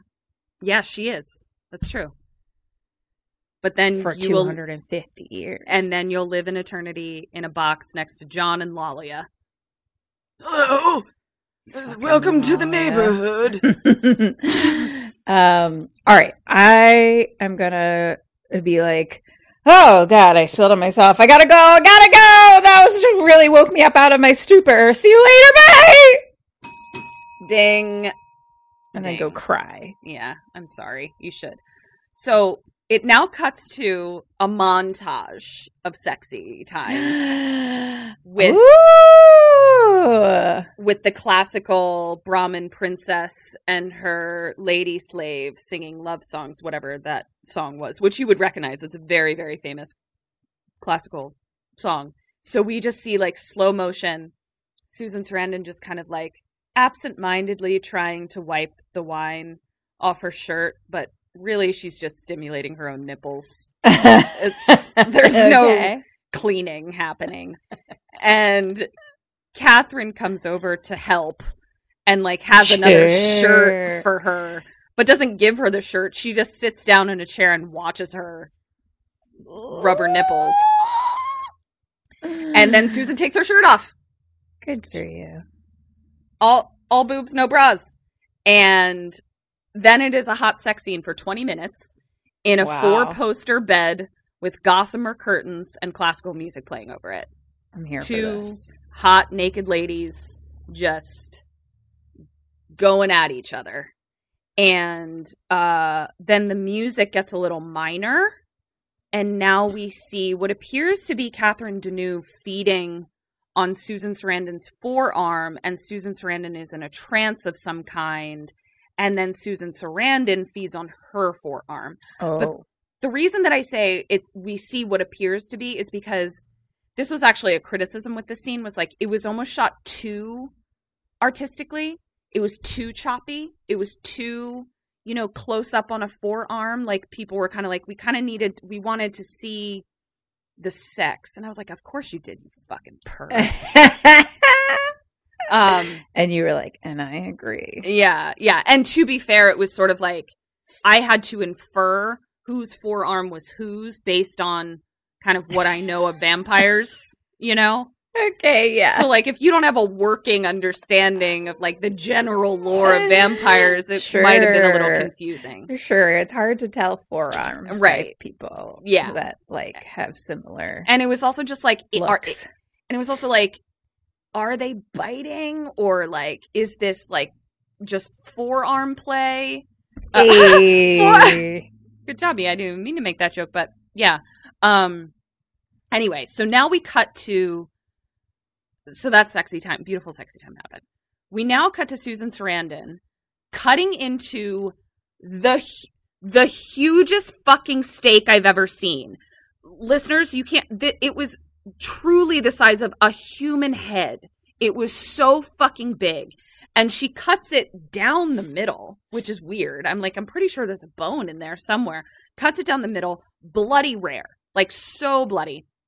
Also, no sides, just a steak on a plate. She's vampire. She wants blood. I'm talking about what the what the restaurant is serving. Are you just serving a giant steak on a plate with no sides? First off, didn't know we were at a restaurant. We're at a I restaurant. She made this for herself. No, we're at a restaurant. Second off, yeah, a lot of places serve things like that a la carte, It's weird. like fancy places. I want to I want to I want I want to You'd have to order a side, and she's not interested. I get all right. Well, actually, I do remember that from when we went to Morton's Steakhouse when we were far too classless and young to be there. Yeah. It's true. We did have to order sides. Like I got my filet mignon, then it was like, oh, this isn't no fucking cheesecake factory. Fuck, you're right. I guess that's where she is. So cuts her to her big steak, and then she stops and lights a cigarette, obviously. Of course. And she's sitting across from her boyfriend, and he's annoyed that she isn't eating. Like he's like, So why did you order a big fucking steak bloody if you're not gonna eat it? And she's like, I thought that I wanted it.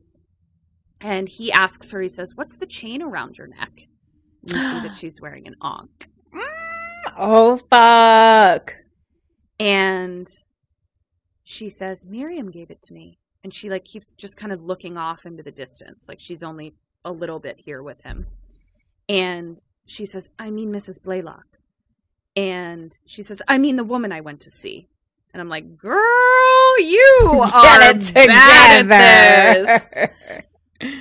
and the boyfriend is like a woman you just met gave you a gift. And she's like she's european. And the boyfriend is like he's not playing around. Like he's like what the fuck is up with you?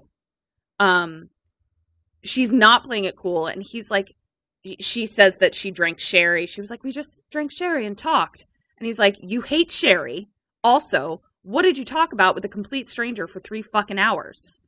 And she's like now you're telling me how long my conversations have to be? And he's like what's wrong with you? And she's like what's wrong with you? Just throw it back on him. yep. And he's like i think you need to see a doctor. And she's like i am a doctor. You are a duck. and then he says so am i. War of the Doctors. So now we cut to the middle of the night, and Susan Sarandon is not pulling a Kim because she's barfing into a toilet. And Kim just, Sorry, Sammies, you couldn't hear that. yeah. Oh, we Eye heard your eye roll. roll. We heard your eye roll. Um, that 30 second full around the world eye roll. yeah. I just gave you. um he comes in to comfort her like he's you know he's he's not an asshole like he's genuinely worried he's just you know Yeah. he's just not gonna lick my pussy like a fucking thousand year old vampire you Let's know what i'm saying real. so question eight what do you do and what do tom and susan do the next day Well, you know, at this point, I'm already in.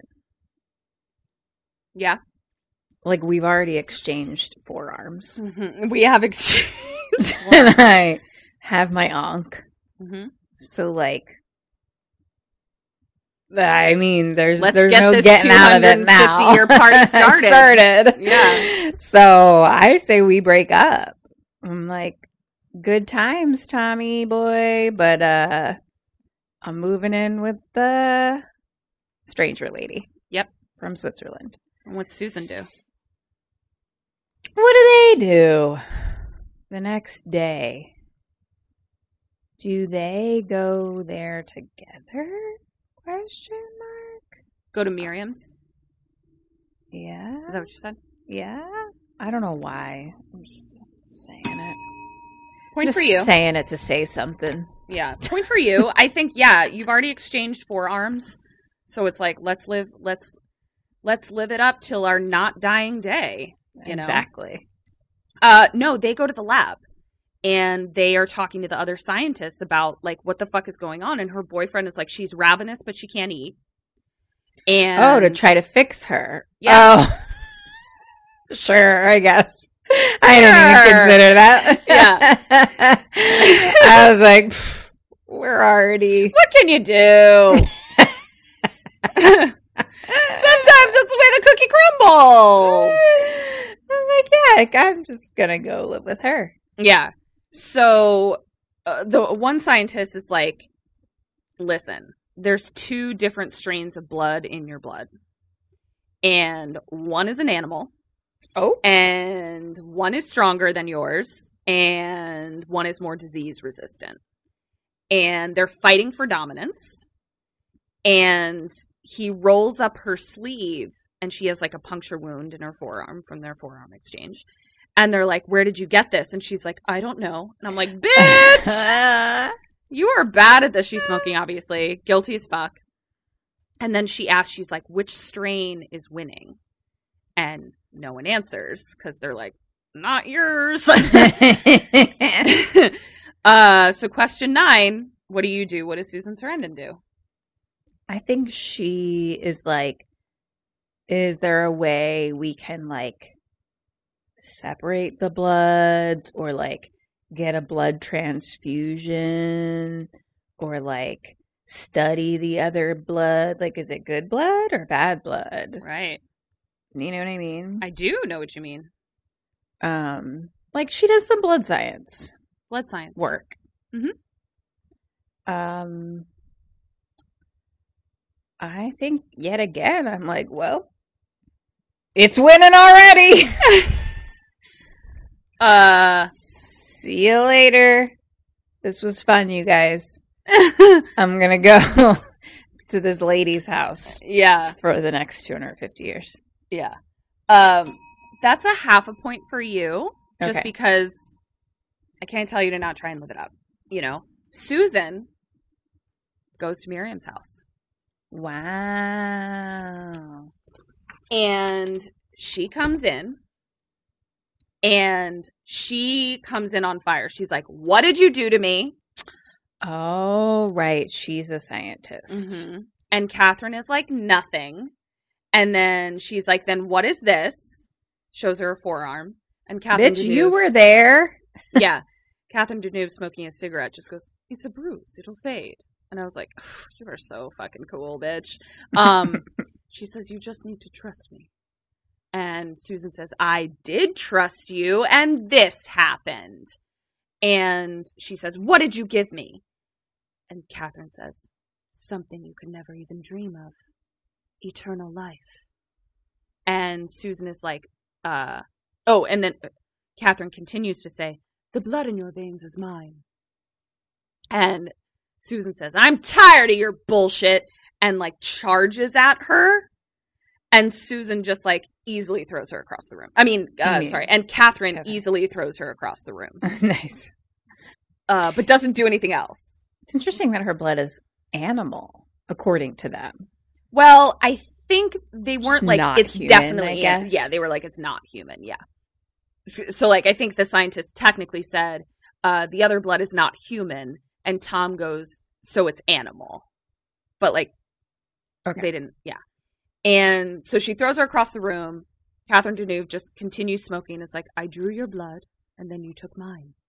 You belong to me, and we belong to each other. Question ten: What do you do? What does Susan do? So you were thrown across the room, but you're you're fine. you're fine. You're, you're fine. I think she like asks more questions. Like, what the fuck do you mean our bloods? Like, is trying to like figure it out. Okay. Um, I'm gonna do the same because, like, you know what?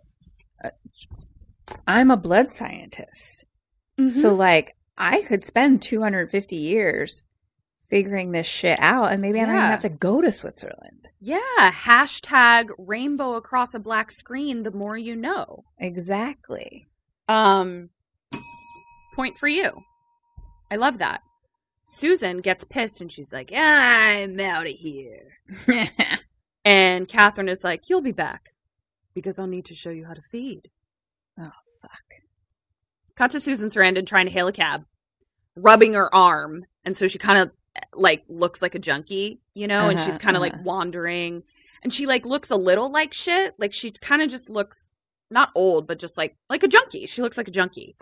And uh she goes to a payphone and she's like, I need to talk to Dr. Tom Haver. And they're like, he's gone home for the day. And we hear her say, no, he's not there either, meaning like the apartment. I tried the apartment too. Where is he?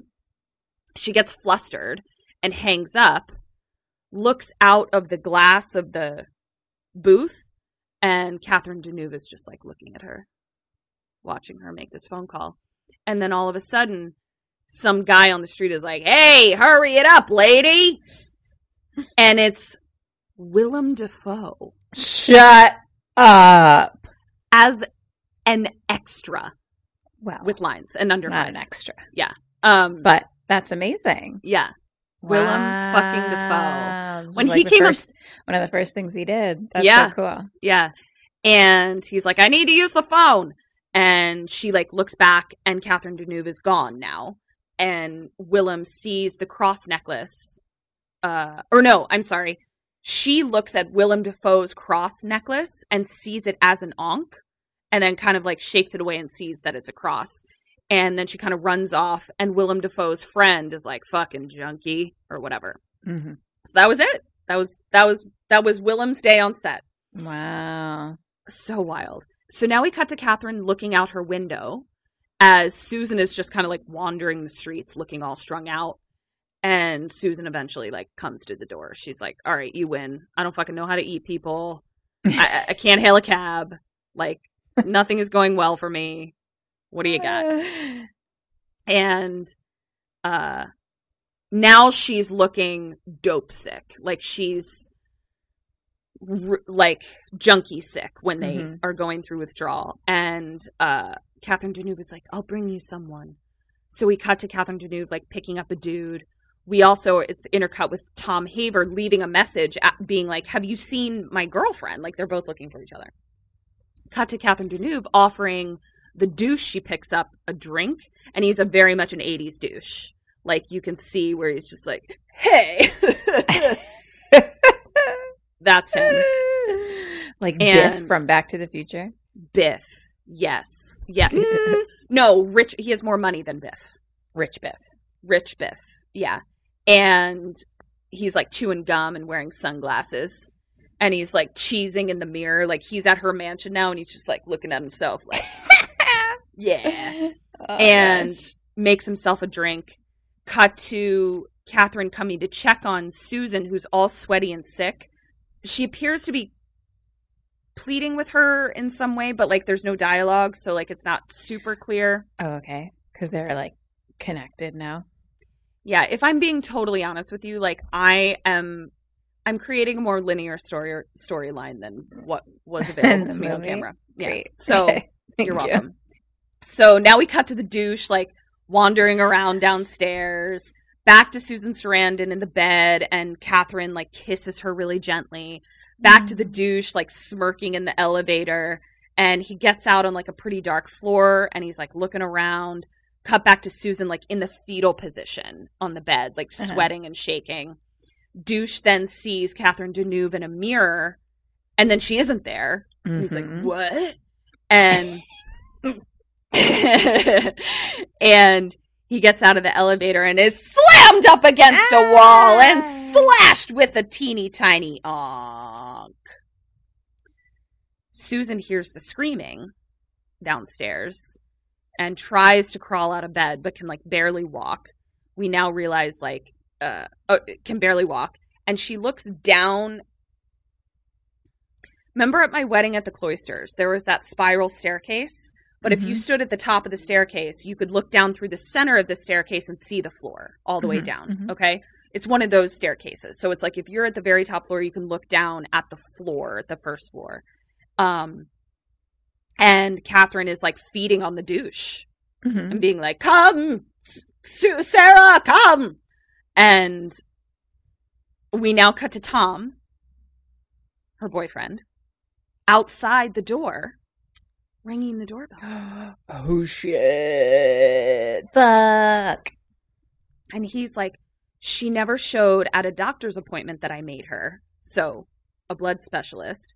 And he's like, "I know this is a long shot, but she was here yesterday." And so she lets him in, and he says, "Any chance you've heard from her?" Question 11, what do you say? What does Catherine say? I think that we both say no. We haven't heard from her. Question mark. Zero points. She says, Okay. Yeah, she's upstairs. okay. Right upstairs. And she says, But she's not well. Question 12, what do you do? What does Tom do? I think Tom is like, "Oh, can I see her?" and tries to go upstairs. And I'm gonna go. And Catherine is calm as you please. Oh, I'm gonna leave and like call an ambulance and the police. Give it a shot. I think that's great. Um Give it a shot. uh she says she's not well and he says where is she and she says second bedroom on the right so he goes upstairs and he finds her she's like on the ground like didn't Mhm. even make it back to the bed in the fetal position and she's shaking and he wraps her in a blanket and hugs her and she kisses him and he's like what and we see that she's like having Mhm. blood feelings. Question 13 What do you do? What does she do? Fucking suck that blood. hand in hand. I gotta live. Sorry, Tom. Point for you. She pushes him away. Oh, you're a better woman than I am, Susan. Yeah. I just ate my boyfriend right up. But he wrestles her to like calm her down, right? Uh-huh, he doesn't know why because he's like, yeah, you're yeah. crazy. uh You're hysterical. exactly. You're a woman, you're hysterical. And and now she's like, okay, well I tried, motherfucker, and then she eats him. she gave it a shot. she did. She tried. She, She, was like gave it a shot. she's like, now it's on you, Yeah. dude. I, tried. I- um so you know she, but she does they all do it with an ankh there's no like penetration with the with the teeth initially And they don't have right, fangs they don't right. have fangs i just realized yeah. Well, they're Egyptian vampires. i guess yeah uh white egyptian vampires white blonde egyptian vampires yeah um so we cut to catherine deneuve hearing a thud upstairs upstairs and the gorgeous chandelier is just kind of like rattling, you know. And we then cut to a flashback to her in ancient Egypt feasting on someone. See? Yeah. Cut to her playing the piano. And Susan Sarandon walks in, all flirty, intoxicated, and covered in blood. Mm. She's just got blood dripping down her mouth.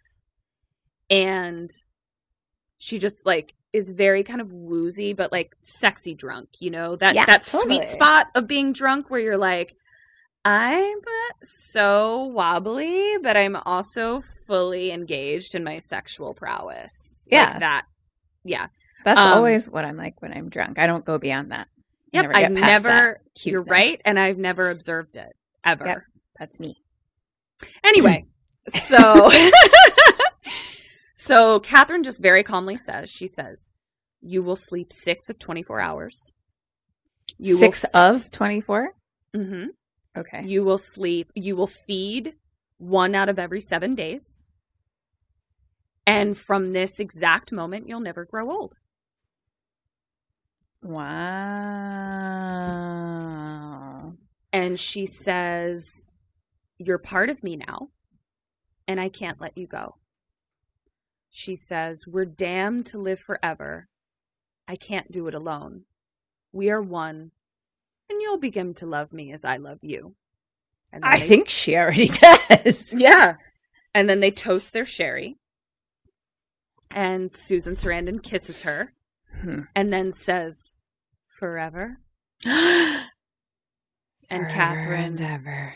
That's what Catherine says. So they start making out. They're kissing. Question 14 What do you do? What does Susan do? And what does she do? It makes me. you're- I mean, just the fact that you're asking this question makes me think she like does something wild. Wild! she is wild. like, I'm very mad at Catherine for being like, yeah, here are the rules. You live for eternity, or no, you never grow old from this day forward. And I'm like, well, you know that that's not true. Right. Like, you know for a fact that that's not Yeah. true. So, like I think she's in denial. what the fuck? Because remember, Like- she said to David Bowie, she was like, "I prayed it never happen. It would never happen to you." And I'm like, thoughts and prayers, bitch. Like, yeah, right. you can't. You've got 87 fucking coffins up there in Switzerland Yeah. attic. exactly. So, um, all right, we're making out. What do I do? I would love to be able to only sleep six hours and like feel refreshed Right? and even eat like once a week. That would be pretty cool. Yeah. And never grow old from this moment forward. I'll never Yeah, go. I'd cool I mean, all of this sounds great. sounds great. Yeah. I'm gonna just be like, I'm gonna just be like, sexy times. Let's go, girl. Okay. Ba- ba- na- na- na- da. Let's go, Let's go, girl. and um, I think great. she stabs her with the ankh Question mark. One and a half points Okay. because we're coming up on the end and I'll be able to explain some things to you. I look forward to it. Okay. Sarah drives Miriam's ankh into her own throat. So Susan Sarandon Oh, she stabs stabs herself. herself. Yeah. Fascinating. And then holds her mouth on Miriam in what a way we can assume is forcing Miriam to ingest her blood. Like it's coming up into her mouth. Oh, she's like, your blood's trying to take over my blood. I'm gonna fucking take over your blood, Yeah. bitch. We're going to have a blood battle. Yeah.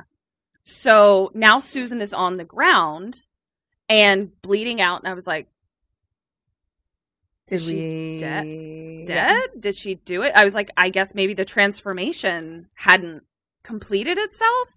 So uh Catherine is like trying to stop the bleeding, and Susan is like, I can't, and pulls her hand away and says, I can't. And Catherine is sobbing, sobbing, sobbing. Catherine, uh, we then cut to Catherine carrying Susan Sarandon upstairs to the lover boxes to Switzerland. Great job, Susan. Yep. And the birds, you know, the gossamer curtains and the birds are all spooked by something all of a sudden. Oh. And Catherine's looking around and the whole place kind of starts like tipping, you know, some sort of magic. Um Sure. and all well, I didn't want it was sty- it was stylized on the film's part as opposed to some lore that you missed about tipping buildings or something. So I just Mhm. want to make sure that was Mhm. clear.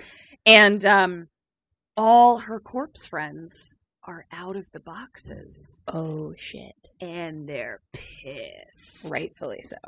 And they're moving all slow and there's gossamer and doves and she keeps calling for John, John. David Bowie can't really see too many curtains and birds and uh moving real slow and now she's surrounded and she's like I love you. I love you all. And all the corpses keep trying to kiss her and she's like no. No. And she bats them off and then covers her ears and is screaming and she runs off her own balcony down and falls down the spiral staircase to the floor and the doves are all over the place and all the corpses are looking out at her and she's thrashing on the floor and she starts rapidly aging in right then right there starts rapidly aging and screams. And then all the corpses sit down and appear to die for real? Okay. released from their yeah, magic spell magic spell whatever? Yeah, curse. and uh, she's dead. They're dead. We're all dead i We're all guess. dead. We now cut to the detective calling he's in the foyer of the mansion he's like hello? Um also the detective is the dad in clueless. It's Cher's dad. I was like i saw him and i was like what the fuck are you from what the fuck are you from? And then i looked it up and i was like oh it's dad in clueless. I can't picture him right now, but I'm sure I'd recognize you him. will recognize him right away. Um, and an old man is like, "Yes," and the the detective is like, "I'm I'm looking for the Blaylocks," and the old man is like, "I'm just the agent selling the house." He's like, "There's a law firm handling it. The owners are deceased." and they're like, the profits are all going to a research center in town, the clinic. Uh-huh. And and he's like, but take your time. I have some people I have to see. And the detective is just standing there looking around, and he finds a Polaroid and holds it up. Cut to epilogue. Let's call this the epilogue. Cut to another couple in a hotel room, and the girl walks up to some gossamer curtains and kisses a silhouetted person. And that person turns, and it's Susan Sarandon, looking out over a beautiful city, young and beautiful. And then Miriam calling for Sarah inside a box.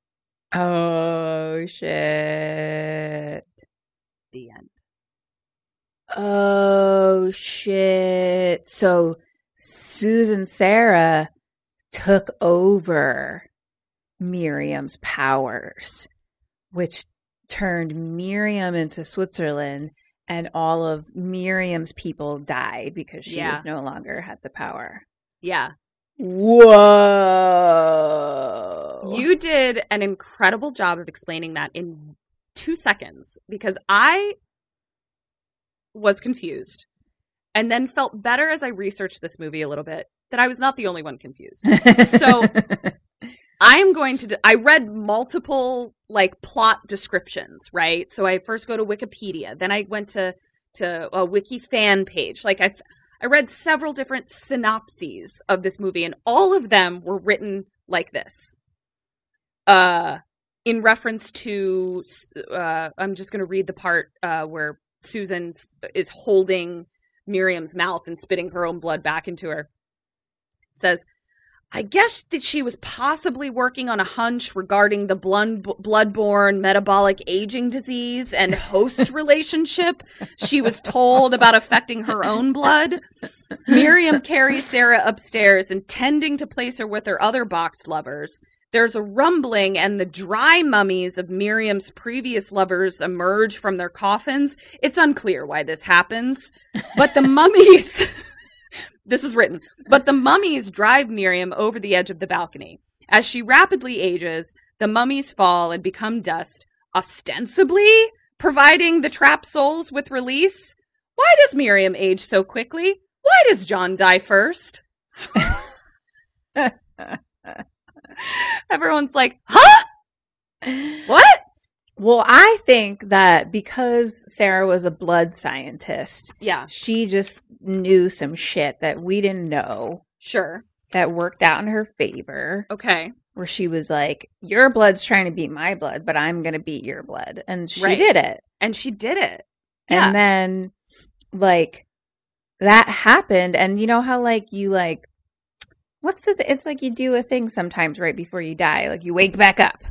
Oh, Like, you know what I mean? ad- an adrenaline kind of yeah. thing. Sure. Kind of like okay. a, you get a little last little, like, before you Yep. drop dead completely. mm-hmm. I think that's what happened to the corpse people. Okay.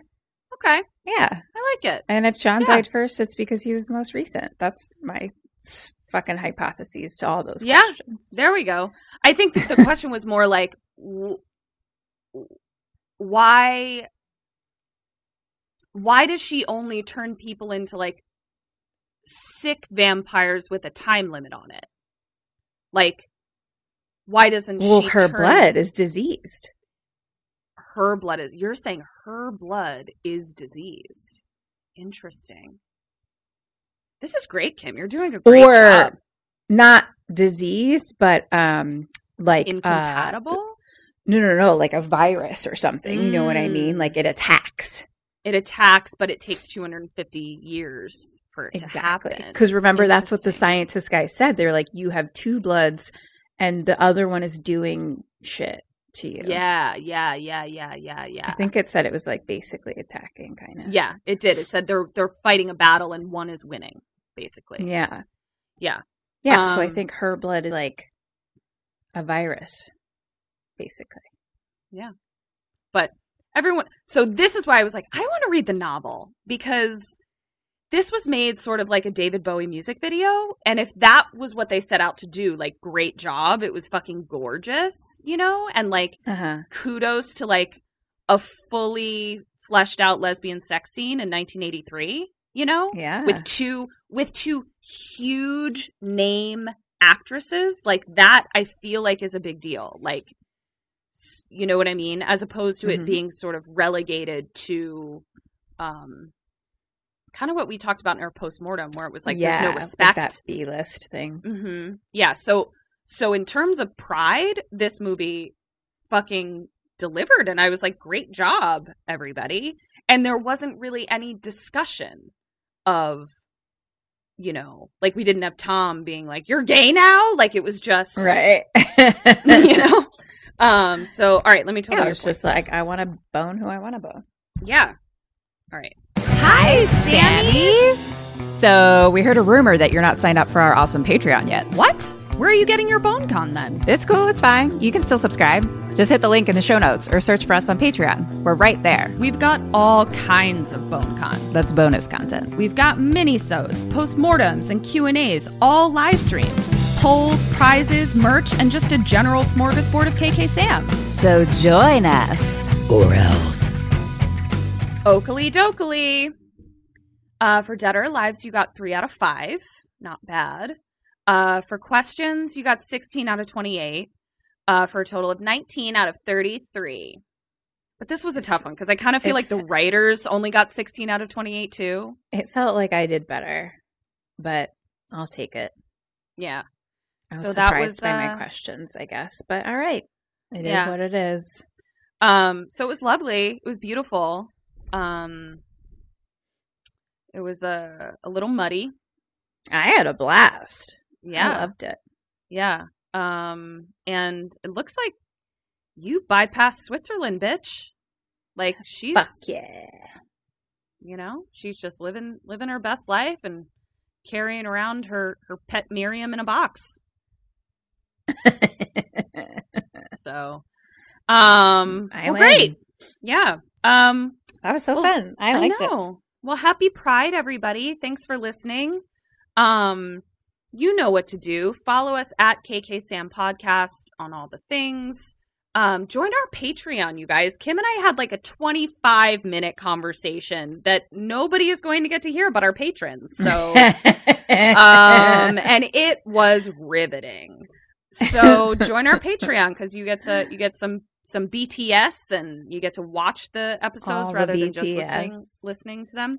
Um, And, And, uh, um, what else? Like I said, I'm going to be out of town next week, and then Ketrin goes out of town, so Mhm. we're going to Oh, be sharing some, I think, live shows and other stuff next Mhm. week or two. yeah, we're gonna do some re-releases and some live shows and fun stuff like that.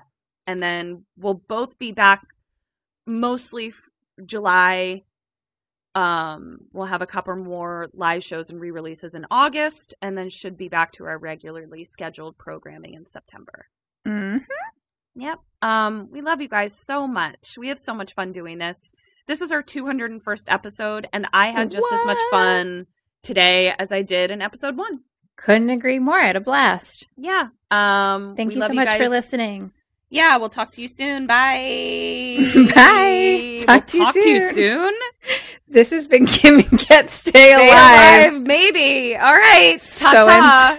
until next time, Stay alive. stay alive. Okay. Bye bye.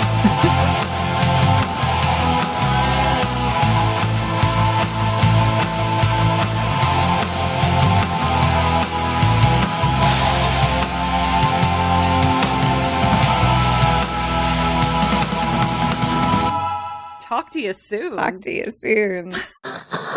Thank you for listening to the Dread Podcast Network.